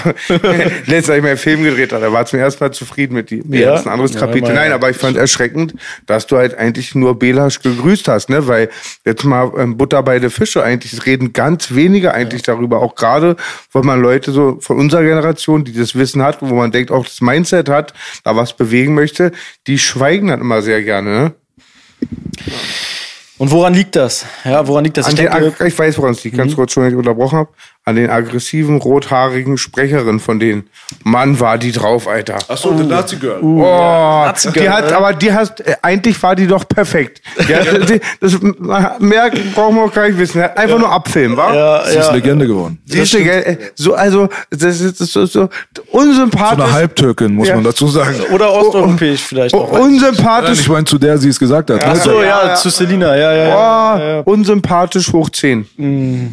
Aber wie du schon meintest, einfach die Kamera raufhalten reicht teilweise. Selbstläufer. Ja, du kommst auch an die Leute da äh, nicht mehr ran und wenn du dann wirklich mit einem Nazi-Girl das äh, Gespräch beendest, äh, dann, dann, ja, dann hast du alles in der Kamera, was du brauchst, das stimmt. Und jetzt sind wir ja soweit. Februar 22 offiziell sollte er jetzt schon eröffnet werden, aber wurde er verschoben nach hinten, war? Ich möchte dazu nicht sagen. Ja. B muss uns wieder schneiden. Ja, bei der Nummer wurde auch so ein bisschen das Mindstate der Leute klar, die sich dort halt quasi zur Anti-Demo auf der anderen Seite hingestellt haben. Wenn du dieses rechtsradikalen Nazi-Narrativ aus der Nummer rausnimmst, haben die gar keine Begründung mehr für sich selber. Ja. Aber da muss man sich selber mal fragen, wenn da wirklich ein offensichtlicher Pädophiler wie der Lautmann im, damals im Vorstand, jetzt ja nicht mehr, aber aufgrund von Druck der Öffentlichkeit hätte keiner Nachdem davon der geredet. Shitstorm passiert ja, ist, ist ja. aber klar, dass er dann zurücktritt, ja. Aber hätte keiner das angesprochen, dann würde der munter noch sein, sein Treiben ja noch weiter betreiben. Den Fehltritt, wie sie es genannt Und haben. wenn du dir das dann anguckst, dann denkst du dir auch so bei den Leuten, die das so schützen, dieses ganze Zeug so. Ich sage euch ganz ehrlich, mir ist jeder Nazi lieber als ein Pädophiler. ich schwör's dir, ich laufe mit allen Nazis, ich marschiere mit denen, ich esse mit denen, ich schwör's dir, ich lasse mich von denen sogar kreuzigen, aber ich will nicht mit Pädophilen rumhängen. Wenn 100 Nazis links rumhängen, 10 Pädophile auf der rechten Seite, ich gehe sofort zu den Nazis. Safe unterschreibe ich auch. Das Ding ist, dass, ihr, dass du das mit Migrationshintergrund natürlich sagen kannst. Ich bin, wir sind neidisch, war Leo, jetzt sind wir neidisch. ja, nee, aber Spaß beiseite, das ist halt echt ein Punkt. Ich finde es interessant, äh, in meinem Freundeskreis äh, eigentlich nur mit Migrationshintergrund, die können halt wirklich Tacheles reden, egal bei welchem Thema, während äh, ich mit blauen Augen äh, und blonden Haaren halt immer, ich darf ja nicht mal irgendwie Ausländer sagen zum Beispiel, das Wort, bin ich auch schon ein Nazi. Also es, äh, ja, Ausländer ist schon ich glaube schon, ich glaube Ausländer ist schon schwierig. Was sagt man denn dann? Mit Mm. Migrationshintergrund oder wie? Zum Beispiel, ja. ja, ja. Also ich bin Weiß ich auch Bescheid. nur mit ähm, Ausländern aufgewachsen, Großfamilien und Flüchtlingen, erste Generation, zweite, bla bla blub. Ja. Und viele von denen haben gesagt, Walla, Brugi, wenn ich Deutscher wäre, ich wäre Nazi. Ja, ja, ja. Hat BB hat letztens gepostet, es war eine Demonstration, glaube ich, gegen Corona-Maßnahmen oder gegen Ukraine-Krieg. Mhm. Und da war eine Frau wirklich auch Akzent, noch 100 pro südländisch. Mit und, Kopftuch. Ja, und mit Kopftuch. Ja, stimmt. Und die sagt, ich kann nicht sagen, das bin ich Nazi. Das wirklich- aber da sieht man auch, äh, wie, wie dieser Begriff mittlerweile äh, an, an Stärke verliert. Also der Sinn dahinter ist ja wirklich, wenn jemand die rote Linie überschreitet der Meinungsfreiheit, also zum Beispiel sagt, es gibt zwei Geschlechter, an dem Punkt sind wir mittlerweile, dass das die rote Linie schon ist, äh, dann muss der mundtot gemacht werden, dann muss der wirklich die dickste Keule bekommen und vor ein paar Jahrzehnten hat es ja bestimmt noch gut funktioniert. Dann, wenn du Nazi bezeichnet worden bist, dann bist du einfach so, fuck, scheiße, was mache ich jetzt? Was sagt, was denkt der Nachbar? Aber äh, heutzutage verschwimmt der Begriff ja so sehr, dass äh, wir jetzt, äh, ja, die Hälfte in Deutschland jetzt aus Nazis besteht. Äh, aber ja, ich denke, gerade mit diesem Gender-Thema haben die Linken oder besser gesagt so wirklich diese, diese woken Linken versagt, weil diese Agenda wird nicht in der Mehrheit äh, aufgenommen. Weder von den äh, Deutschen aus Brandenburg noch von den Migranten aus Berlin oder wem auch immer. Das ist irgendwo so absurd, dass es, dass es daran hoffentlich scheitern wird. Hoffe ich, wie das Gendern auch. Ja. Die Sprache auch. Gab es ja gerade erst eine Umfrage äh, zu dem Gendern, dass das äh, immer mehr auf dem äh, Rückzug ist, was die Akzeptanz in der Gesellschaft Ja, angeht. Mittlerweile in den öffentlich-rechtlichen äh, Formaten wird jetzt von Z-Wort geredet oder vom I-Wort, weil du nicht mehr Indianer sagen sollst. Und ja, aber Kartoffel und äh, Allmanns sind peinlich, wird dann in den Funkformaten gefeiert. Alte weiße Männer. Klassiker. Stell dir vor, du sagst, ah, junge schwarze Männer hier. Weißt du, das, äh, du kannst so vieles umdrehen. Das hat ja Daniele Ganser immer gerne in seinen Vorträgen gemacht. Fand ich echt ein gutes, ja, kann man ja Stilmittel nennen, wenn man sagt, okay, äh, wie würde das die USA finden, wenn Russland auf einmal äh, irgendwelche extrem Mexikaner äh, mit Waffen beliefert und dann die über die Grenze im Süden in die USA einen infiltrieren lassen, damit die USA geschwächt wird. Das, äh, das, das wäre sicherlich nicht gern gesehen, aber umgekehrt, wenn es die NATO macht im, im Nahen Osten, dann ist das schon äh, in Ordnung. Wird oft genanntes Beispiel, was der Ami machen würde, wenn ähm, der Russe auf Hawaii wäre oder äh, ja, auf Hawaii. sagt. Zum Beispiel mit Hawaii, ja, ja, ja, ja. Ja, so weit sind wir. Das war ja die Kuba-Krise. Das ist die Angst unserer Eltern halt gewesen. Damals halt mit der Kuba-Krise halt. Alle Berliner dachten halt, wenn es losgeht, sind die Berliner zuerst betroffen. Ich habe zum ersten Mal von der Kuba-Krise erfahren durch Scarface komischerweise. Bitte. Weil Scarface kommt ja auch von der Kuba-Krise. Ja, was mich gerade noch daran erinnert, war auch zum Beispiel, äh, wer in den USA nach dem Zweiten Weltkrieg die äh, NASA, die NATO und teilweise auch die UNO mitgegründet haben. Es waren ja teilweise äh, Wissenschaftler, die damals unter Hitler gearbeitet haben, die dann in den Westen gegangen sind. Ja, und auch gerade erst wieder äh, gesehen den Ausschnitt vom Tagesschau-Kommentator, ich glaube, der hat sich mittlerweile sogar hochgearbeitet, äh, der meinte, ja, äh, zum Thema AfD haben wir probiert, äh, schon einen missionarischen Eifer zu haben. Und man kann die AfD halt finden, wie man will, aber die Tagesschau als so neutrales Medium sollte halt keinen missionarischen Eifer haben, wenn es um politische Meinungsbildung äh, geht. Äh, und ja, nichtsdestotrotz, ich bin gespannt, wie es in der, in der Zukunft dann in der aussieht, weil jetzt redet man äh, viel über über damalige Missstände. Äh, wir können auch zum Beispiel mittlerweile viel offener über 9-11 reden. Und Ob es in 10, 20 Kommt Jahren... drauf an, mit welchem ja, Boy. Gut, gut, gut, gut, gut. Boy. Das kommt wohl drauf an. Aber ob man in 10, 20 Jahren zum Beispiel über die Corona-Zeit äh, redet als, yo, okay, krass, wir wurden echt äh, verarscht. Oder ob das dann, ah, nee, es äh, war höchstens vielleicht mal ein bisschen was schiefgelaufen, aber grundsätzlich war schon alles in Ordnung. Man hat uns äh, beschützt und gerettet. Das wäre mal interessant zu wissen. Also zu der Corona-Nummer muss ich sagen, dass mittlerweile die Daten ausreichend sind. Ja, und äh, ich kann mich an meinen eigenen Fair Talk Talk erinnern, damals, wo wir mitten in der Krise schon sehr, sehr kritisch darüber geredet ist haben. cool. Und somit so, äh, ja, wenn du auf Fair Talk jetzt raufgehst und äh, guckst dir mal an, was das meistgeklickte Video ist, dann ist es unseres. Und äh, es hat einen Grund dafür gehabt, weil wir eben zu einer Zeit geredet haben, die Fakten auf den Tisch gelegt haben und kritisch waren, wo andere Leute sich nicht getraut haben, kritisch zu sein. Vor allem die Entertainment-Branche hat sich als eine feige Wurst äh, entlarvt. ja, oder die Hip-Hop-Rap-Szene. Ich meine, ihr Das seid ja so damit. ziemlich die, die einzige Instanz aus der Richtung. Also ich würde das nicht auf die Hip-Hop-Szene übertragen wollen, sondern halt auf die ganze Entertainment-Branche. weil da, Punkt. ob das jetzt irgendwie Popmusik war oder Techno oder Von wie auch denen hat man es halt erwartet eh. ja, vielleicht hast du recht. Vielleicht hat man da diese Illusion des rebellischen Hip-Hops, Mhm. der niemals existiert hat. Das habe ich in- genau in diesem äh, Talk halt auch kommuniziert. Aber Mir geht's halt einfach nur darum, die Datenlage, die Faktenlage und so weiter ist mittlerweile klar genug. Ja, dass wenn man schon immer auf Gutmensch macht und dass man halt sich einsetzt für Leute, die auch nicht im eigenen Land zum Beispiel leben, ob das jetzt Kriegsgebiete sind oder wie auch immer, alleine durch die ähm, alleine durch die Misshandlung quasi der Zulieferungsketten haben wir so viele tote Menschen produziert aufgrund der Lockdowns und aufgrund der wirtschaftlichen Beschränkungen und so weiter. Das hat meistens die strukturell schwachen Gebiete dieser Erde getroffen. Da, wo es den Leuten sowieso schon beschissen ging, hat man die in die Hölle gejagt. Und ich glaube, dass wenn die Leute wirklich so großes Maul haben und auch was dahinter haben, dass ihnen die Menschheit so sehr wichtig ist, dann gucken sie vielleicht auch mal darauf. Gut Aber so ein gesagt. kleiner Tipp, so. Gut gesagt, Belasch. Ich sage ja immer, Leo, die gucken schon von Anfang an, weil ja sowas kommt immer auf ein System zu. Dann gucken die schon, dass oben bestimmt keiner ist, den man nicht verbiegen kann, dass nur so Fahnenmenschen oben sind. 100 Bin ich mir ganz sicher, bei Filmbranche mittlerweile, bei Musik, bei alles, was an die Öffentlichkeit geht, ganz sicher, dass sie gucken, dass da kein Rebel besaute Post dabei ist. Und das sind sicherlich ganz alte Techniken, die da angewandt werden. Wenn du dann jemanden hast, der wirklich Einfluss hat, äh, dann kannst du den ja auch schnell mal mit äh, den ein oder anderen Aktionen angreifbar machen, beziehungsweise erpressbar machen. Äh, das heißt, wenn sich dann jemand mal falsch äußert, dann steht am nächsten Tag in der Zeitung, jo, der hat auch ähm, hier jemanden äh, vergewaltigt oder da Genau. äh, irgendwas auf dem Rechner und so weiter. Oder subtiler, dass da irgendwie deine, deine Familie bedroht wird. Das kann ich mir schon sehr gut vorstellen. Oh, geht Fallschirmspringen. Ja, ist dann äh, verstorben worden. Ein interessantes Beispiel wäre, äh, der noch lebt, äh, aber sich distanziert hat bis zum geht nicht mehr mit Xavier Naidoo hier zu, äh, in unser Lande. Was da dahinter steckte, weil wirklich ehrlich kamen einem die Aussagen, die er dann getroffen hat, ja nicht rüber. Und das alles zu einer Zeit, wo das in der Ukraine immer hitziger wurde und seine Frau kommt ja aus der Ukraine und hat da auch Familie. Und äh, ja, kann gut sein, dass man da gesagt hat, hey, äh, in, also ist jetzt wie gesagt nur eine These, nur eine Möglichkeit. In der Ukraine, wenn, wenn hier Krieg ist, dann verschwinden Menschen und wenn dann deine Frau und deine Kinder dabei sind, dann, äh, dann ist das so. Deswegen ähm, hau mal hier einen raus. Und ja, dann äh, hat man hat man es gesehen, wie wie schnell man dort dann die Meinung ändert, wenn es denn so gewesen ist. Ist interessant. Entschuldigung. Sehr interessanter Fall bei ihm. Ja. ist interessant, weil ich habe ich hab das auch genauso verfolgt. Ich habe das auch genauso analysiert. Aha, der macht einen Rückzieher, aber nicht auf freiwilliger Basis. Habe ich so voll den Eindruck bekommen. Und ich dachte erst, der hat halt ganz viele Limousinen, dass sie ihn materialistisch erpressen. Aber was du sagst, ist natürlich noch viel plausibler. denke Der, ich. der hat Geld. Das denke ich. Geld hat er. Ich glaube nicht, dass es die Motivation war, ist oder sein wird bei diesem Mann.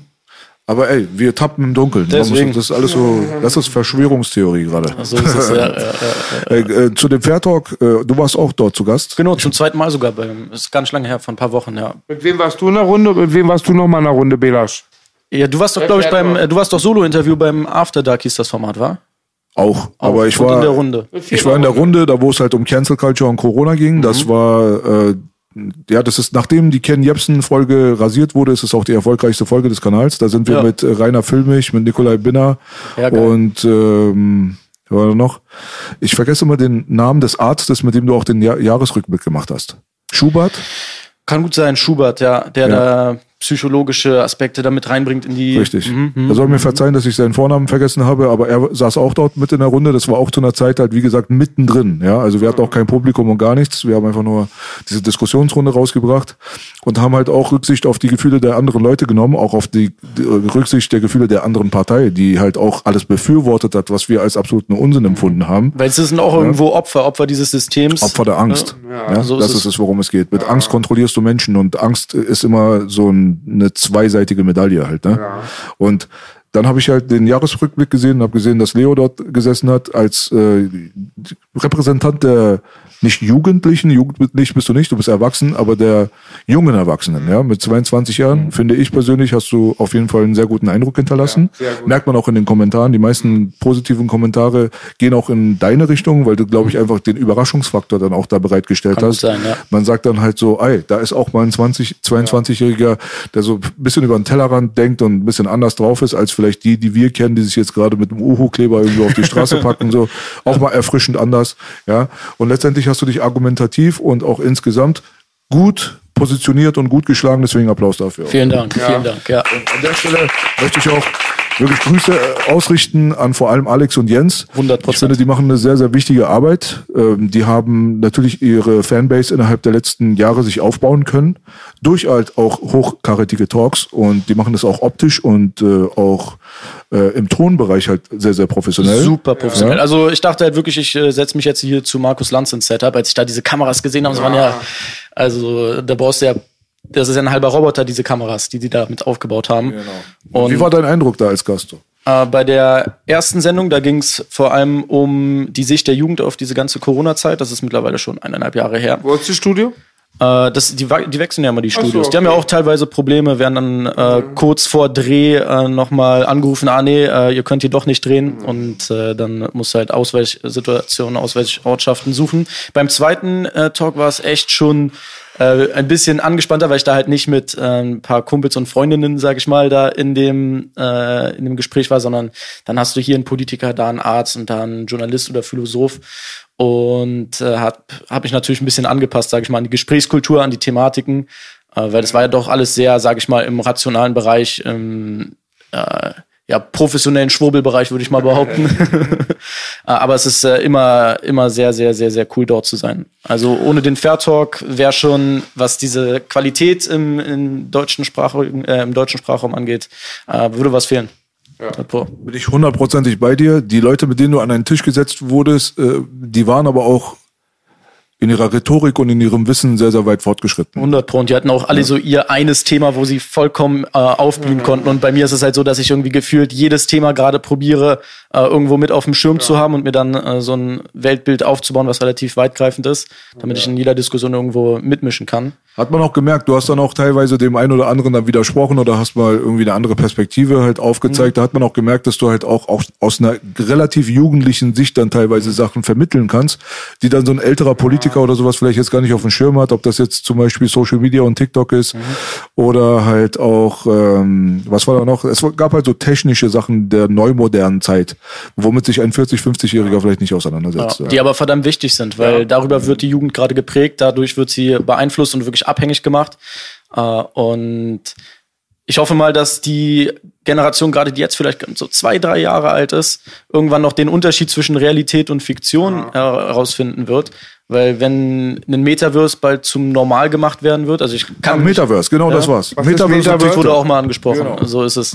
Ja. Wenn man das probiert zu normalisieren und zu ersetzen mit der wirklichen äh, Welt, äh, sind wir natürlich wieder in dem, in dem Bereich der Kontrolle. Wenn du dann irgendwelche Meeting Rooms hast, wo du äh, arbeitest und äh, dann am besten irgendeine KI filtert, welche Wörter du sagen darfst, welche Gedanken du äußern darfst, dann sind wir halt nicht mehr bei 1984, sondern ja 2084 vielleicht in, einer, in einer wirklich dystopischen Situation. Aber auf der anderen Seite sehe ich auch, dass es irgendwo göttliche Gesetze gibt, die all dieses Böse nicht durchkommen lassen werden.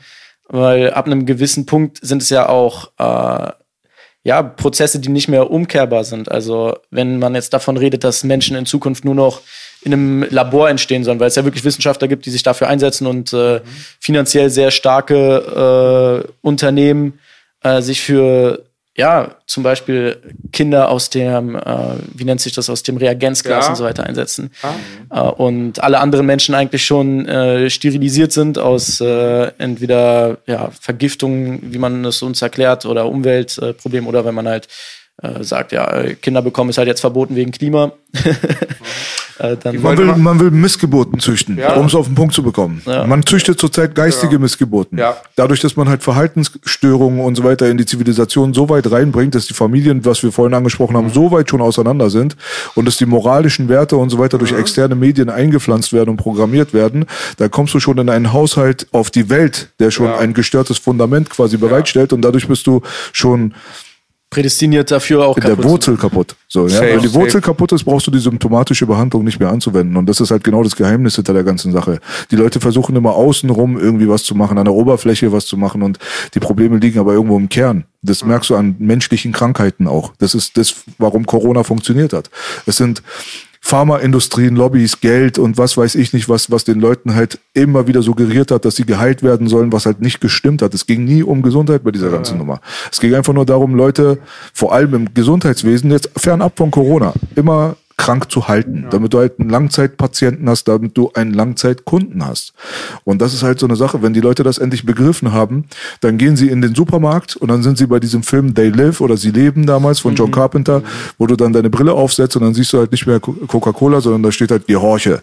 Ja, ja, so solche Geschichten. Dann siehst du die Wahrheit, da gehst du in den Supermarkt rein und dann kannst du mal einfach mal die Produkte dir mal reinziehen, gucken, was hinten drauf steht, woraus die bestehen quasi und dann wirst du sehen, dass die eigentlich zu 90 Prozent nur krank machen.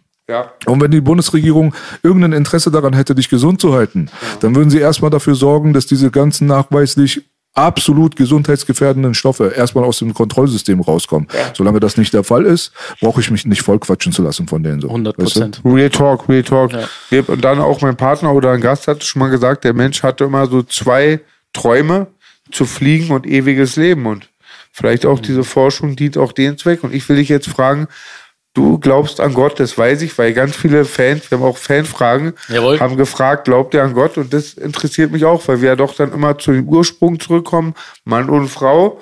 Und dann der nächste Teil wäre das Göttliche. Wie sieht es bei dir da aus? Ja, also ich bin definitiv gottesgläubig. Äh, ich gut, wie man Religion jetzt definiert oder nicht. Einige sagen, Religion ist halt, wenn du an Gott glaubst, dann bist du schon religiös. Andere sagen, also weil ich glaube, aus dem Lateinischen soll es wohl auch daher kommen, äh, Gottes Glaube. Die anderen sagen, nee, das ist der Ursprung. Ähm, Im Endeffekt, äh, Religion steht für Sklaverei. Äh, nichtsdestotrotz, ich beschäftige mich viel mit der Bibel aktuell und äh, sehe halt auch da wieder, wie man unsere Gesellschaft immer mehr in den Atheismus bringen will schon äh, seit Jahrzehnten und dass das nicht der Weg sein kann. Weil wenn man mich jetzt so fragt, wie ist das alles hier entstanden, dann muss es einen Ursprung gegeben haben. Und äh, jeder, jedes Leben hat, hat, sein, hat seinen Grund, hat seinen Ursprung und das muss eine Schöpferkraft gegeben haben oder die es immer noch gibt, die es getan hat. Ja, und da ist auch ein interessanter Punkt man will uns zu Atheisten erziehen und gleichzeitig äh, in den Hinterkämmern äh, wird dann mit äh, okkulten Ritualen eine Kraft angebetet, äh, die die Welt kontrolliert. Oder so steht es ja in der Bibel, dass äh, Satan die, dass Satan die Welt regiert und ja, an vielen Punkten sieht man es. Und jetzt mittlerweile immer offensichtlicher. Und ich denke, der Weg dahin zum Glauben und zu Gott ist einer, der sehr helfen kann in diesen absurden Zeiten und in diesen Zeiten, die einen halt gezielt krank machen von daher äh, bin ich dankbar für viele Menschen, die, die das Thema ansprechen, weil ich selbst bin halt auch einfach nur irgendwo auf dem Weg äh, der Reise hin zu Gott. Mhm. Das sind wir, denke ich, alle. Da war auch wieder ein interessantes Beispiel, ganz anderes Thema bei Jeremy Fragrance, der ja auch viel von Gott und Glaube äh, spricht, obwohl man jetzt auf den ersten Blick denkt, das ist einfach nur so ein materialistischer Parfümtyp.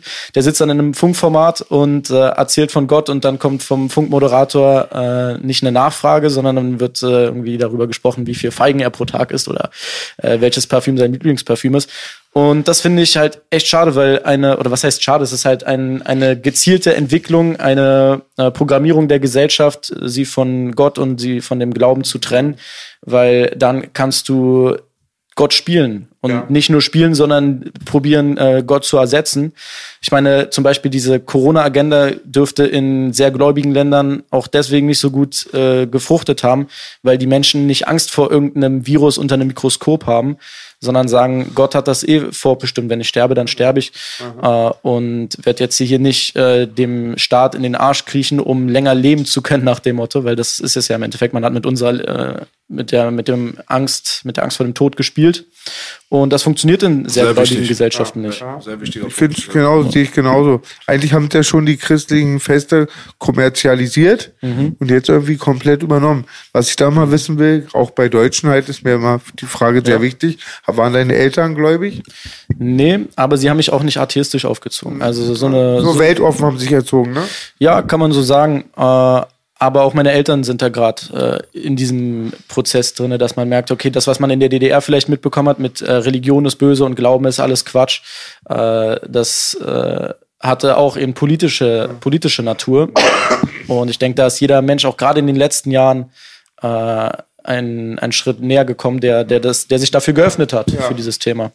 Sehe ich bei ganz vielen Menschen. Ja. Ja, man, Religion und- Geld, äh, die sind Bruder und Schwester auf eine Art und Weise, weil beide an und für sich weder schaden können, noch was Gutes bringen können. Es ist eine Frage, wie es genutzt wird. Es wird als Ko Kontrollmechanismus von Leuten benutzt, die diese böse Energy in sich drinne haben, andere Leute überhaupt kontrollieren zu wollen. So, es gibt Menschen, die wollen andere Menschen nicht kontrollieren, haben dieses, diesen Gedanken einfach nicht. Aber du kannst, du kannst nicht sagen, dass Geld was Schlechtes ist. Weißt du? Geld kann für Gutes genutzt werden, Geld kann was für was Schlechtes genutzt werden. Religion kann dafür genutzt werden, um Menschen zu kontrollieren und zu manipulieren. Religion kann dafür genutzt werden, um Menschen in schwierigen Situationen und so weiter einen Hoffnungsschimmer in ihren Komplex reinzugeben. Deswegen glaube ich, dass es halt wichtig ist, dass man sich mit allem beschäftigt. Du musst auch nicht zu selben Entschlüssen kommen wie jeder andere auch. Und es gibt ganz viele Priester, Prediger und äh, in jedem Bereich, ob es Islam ist, ob das Christentum ist oder wie auch immer, die genauso Wasser predigen und Wein trinken, wie man das kennt von der Großindustrie.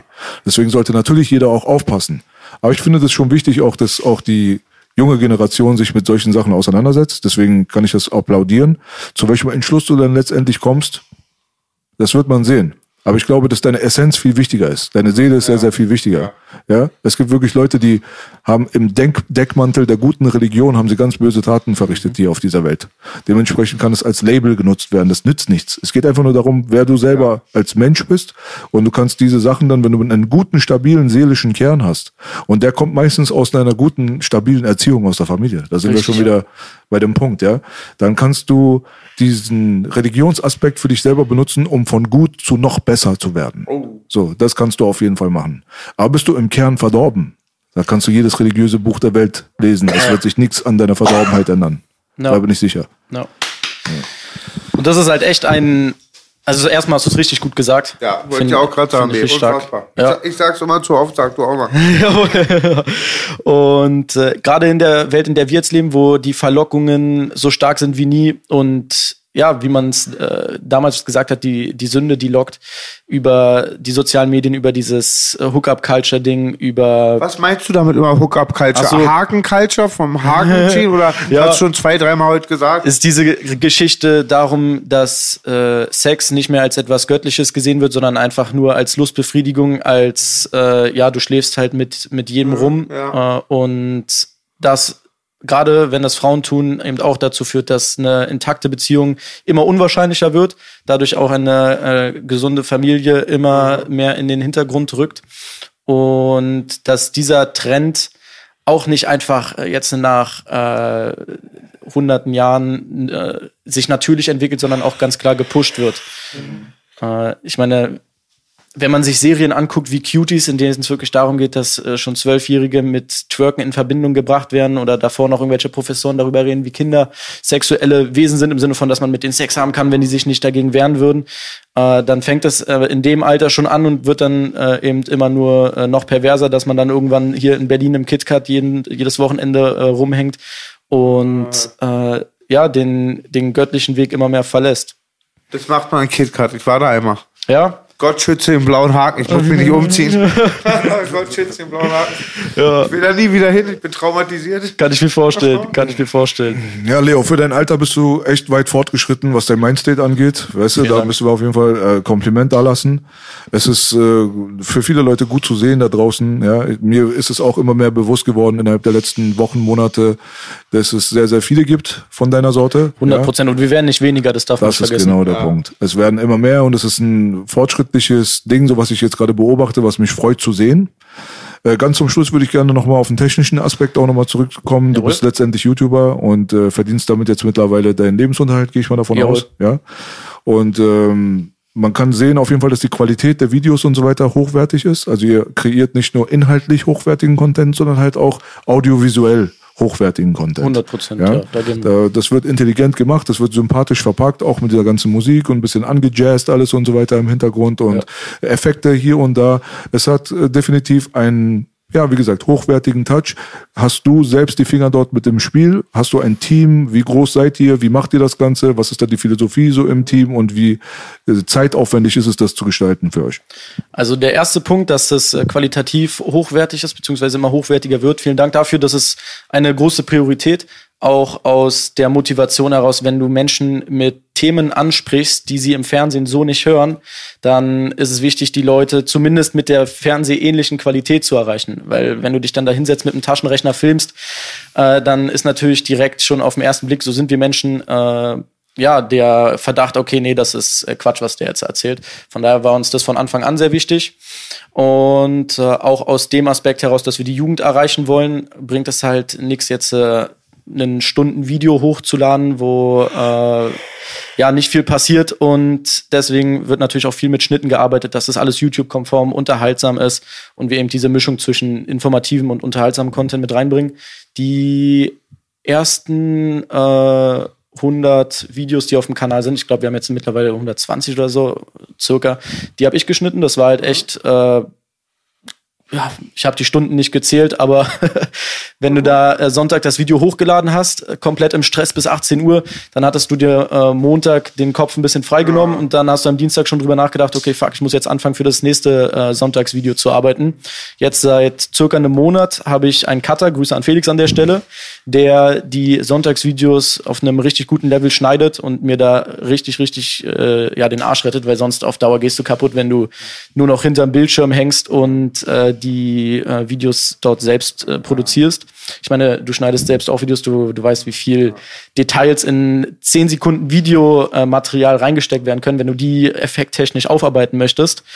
Äh, und mittlerweile äh, sind wir, na, sagen wir mal, eins, zwei, drei, vier, also mindestens äh, vier, fünf Leute äh, aus dem Freundeskreis vor allem, die äh, mit an Ketzer der Neuzeit arbeiten, sei es jetzt äh, die Kleidung, die wir äh, machen, sei es äh, den, Merch, Merch, sag Ja, Merch. ja, ja. Du irritierst mich die ganze Zeit. wir wollen von Merch jetzt aber wirklich weg in Richtung Mode. Also nicht mehr dieses Print on Demand. Wir machen jetzt mal, äh, ja, das sieht schon ganz nett aus. Alter. Ich bin gespannt. Äh, und mit, mit Vincent im Hintergrund sind wir jetzt auch dabei, die gesellschaftlichen Themen anzugehen, also auch äh, Videos in Richtung äh, Maskulinität zu erstellen. Und ich bin sehr, sehr dankbar, dass ich da mittlerweile nicht mehr so äh, das mehr oder weniger als One-Man-Show mache. Weil es soll eine Plattform sein. Machst du echt geil, Ketzer, ich feier's. Teamwork dann, ne? Und wie viele Abonnenten hast du?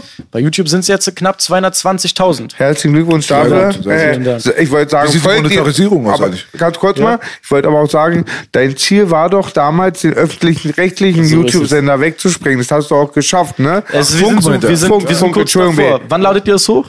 Circa? Wochenende. Dieses oder Dieses nächstes Wochenende? Okay, es wird auch der Zeitpunkt sein, wo wir Funk überholt haben. So circa. Wir sind noch, ich glaube, ein bis 2000 Abonnenten davon Wie entfernt. viel hat Funk bitte? 222.000. Ach doch, ich dachte 120.000 hat Nee, nee, nee, nee. Das war, äh, das ist, das ist das Ziel und das äh, wird auch stattfinden.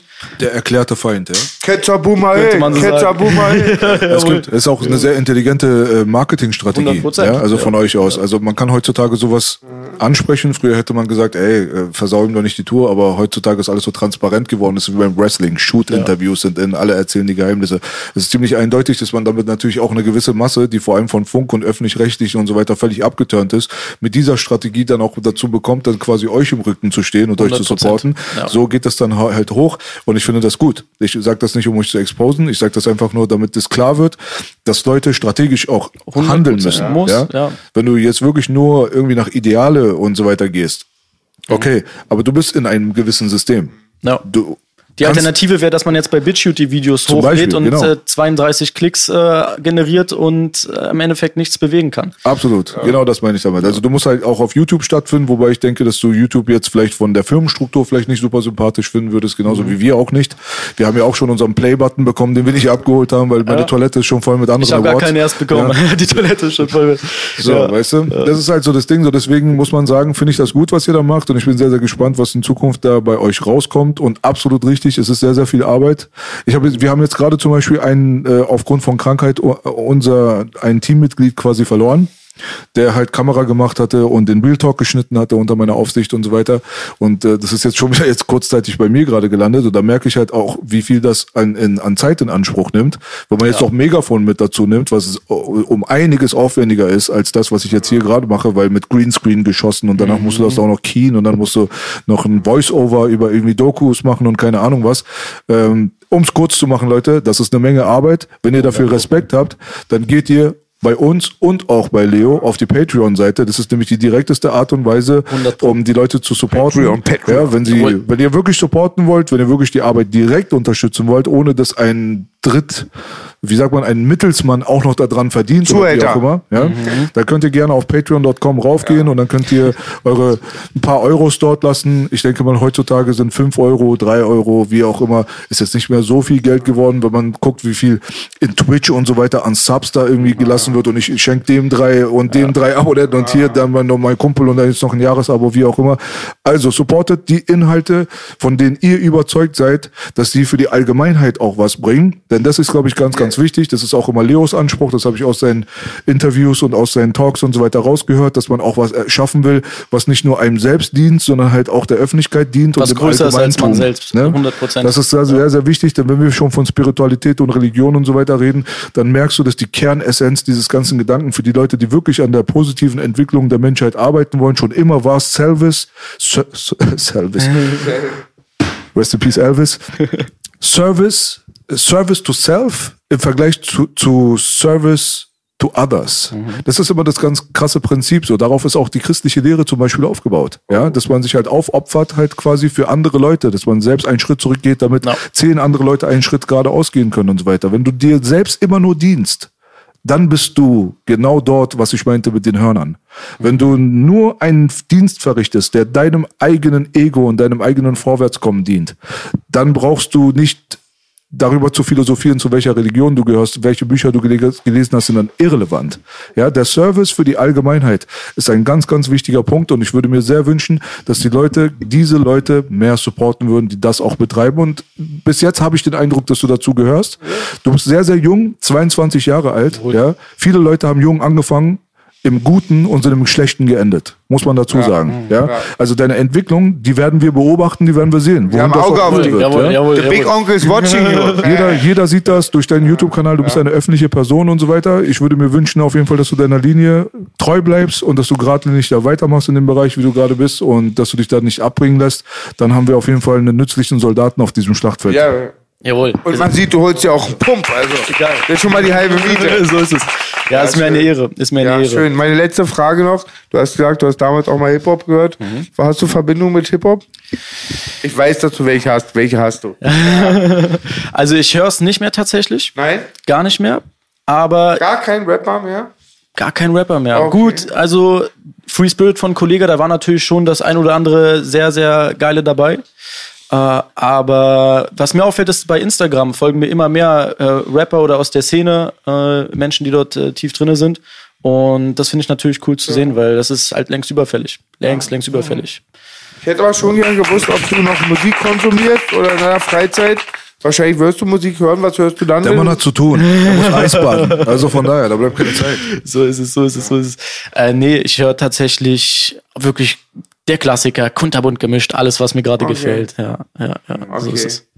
Äh, und was du gerade noch gesagt hast, der Sinn, wirklich etwas zu erschaffen oder an etwas zu arbeiten, was größer ist als du selbst, was einen größeren Zweck hat Ja. als der Eigenzweck. Das, das ist wirklich die Essenz und ich glaube, die merkt man auch, wenn man von dem Weg abkommt, wenn man jetzt zum Beispiel ins Konsumverhalten geht und äh, nur noch eigentlich äh, dem schnellen Dopamineffekt hinterherrennt, sei es jetzt aus äh, Filme gucken, Masturbation und Ja. auf dem Sofa rumhängen, da merkst du dann oder hoffentlich merkt es jeder dann mit der Zeit, dass es nicht der richtige Weg ist. Ja.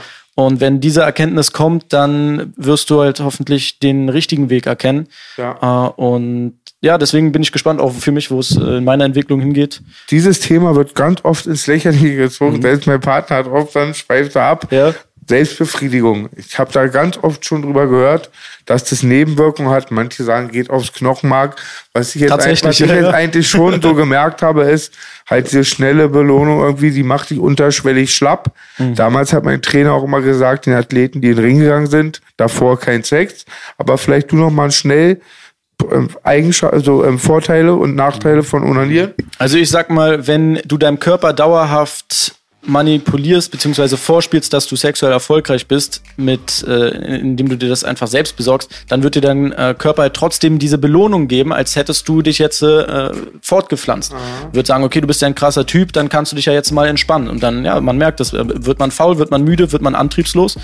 Der äh, Gegenteil ist eben äh, auch richtig, wenn du äh, auf Selbstbefriedigung verzichtest, dann wird dein Körper mit der Zeit merken, okay, hey, irgendwie läuft ja was bei dir schief, du bist äh, nicht äh, sexuell äh, erfolgreich, brauchst mal hier ein bisschen Testosteron, hier mal ein paar Hormone und all diese Energie, die äh, du abspeicherst, die wird sich dann eben in anderen Dingen manifestieren. Ah, okay. Also sei es in deiner kreativen Arbeit und dann bist du natürlich auch viel attraktiver für Frauen. Also es ist eigentlich wie eine Aufwärtsspirale, die du entwickeln kannst und nicht verwunderlich, dass wirklich viele große Persönlichkeiten auf dieses Thema eingegangen sind, das äh, selbst nicht praktiziert haben, besser gesagt, also auf äh, Onanieren verzichtet haben für gewisse Zeiträume, zum Beispiel vor Wettkämpfen.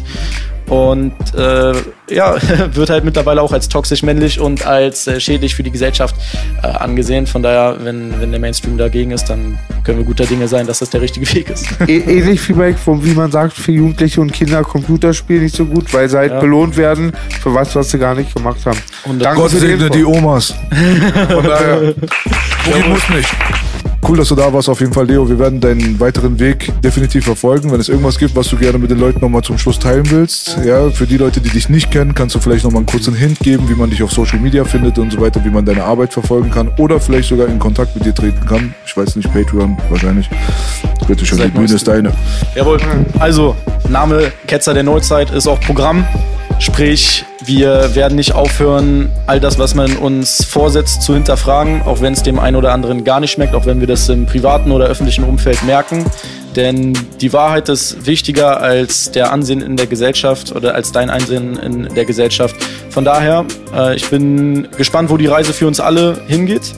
Und bin dankbar, dass ich hier mit Menschen sitzen kann, Yes. die auf einer ähnlichen Schiene unterwegs sind. Und wer weiß, wo wir in unser Leben, wo wir uns nochmal sehen werden, wo wir, Oh. wo wir wieder zusammenarbeiten werden. Wir werden Im Düppel.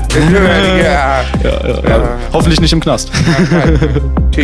Falsch gegendert und so schnell geht's. So sieht's aus. Das letzte Okay, Wort hat der Wettermann. ja, ich wurde mal wieder hier, sehr unterschätzbar und ähm, wir machen weiter, bis der Boy schreit. Boogie Belasch, Ketzer der Neuzeit, Baby. Mir war egal, was der Wettermann sagte. Auch dieser Podcast war einfach Granate, Baby. Jawohl.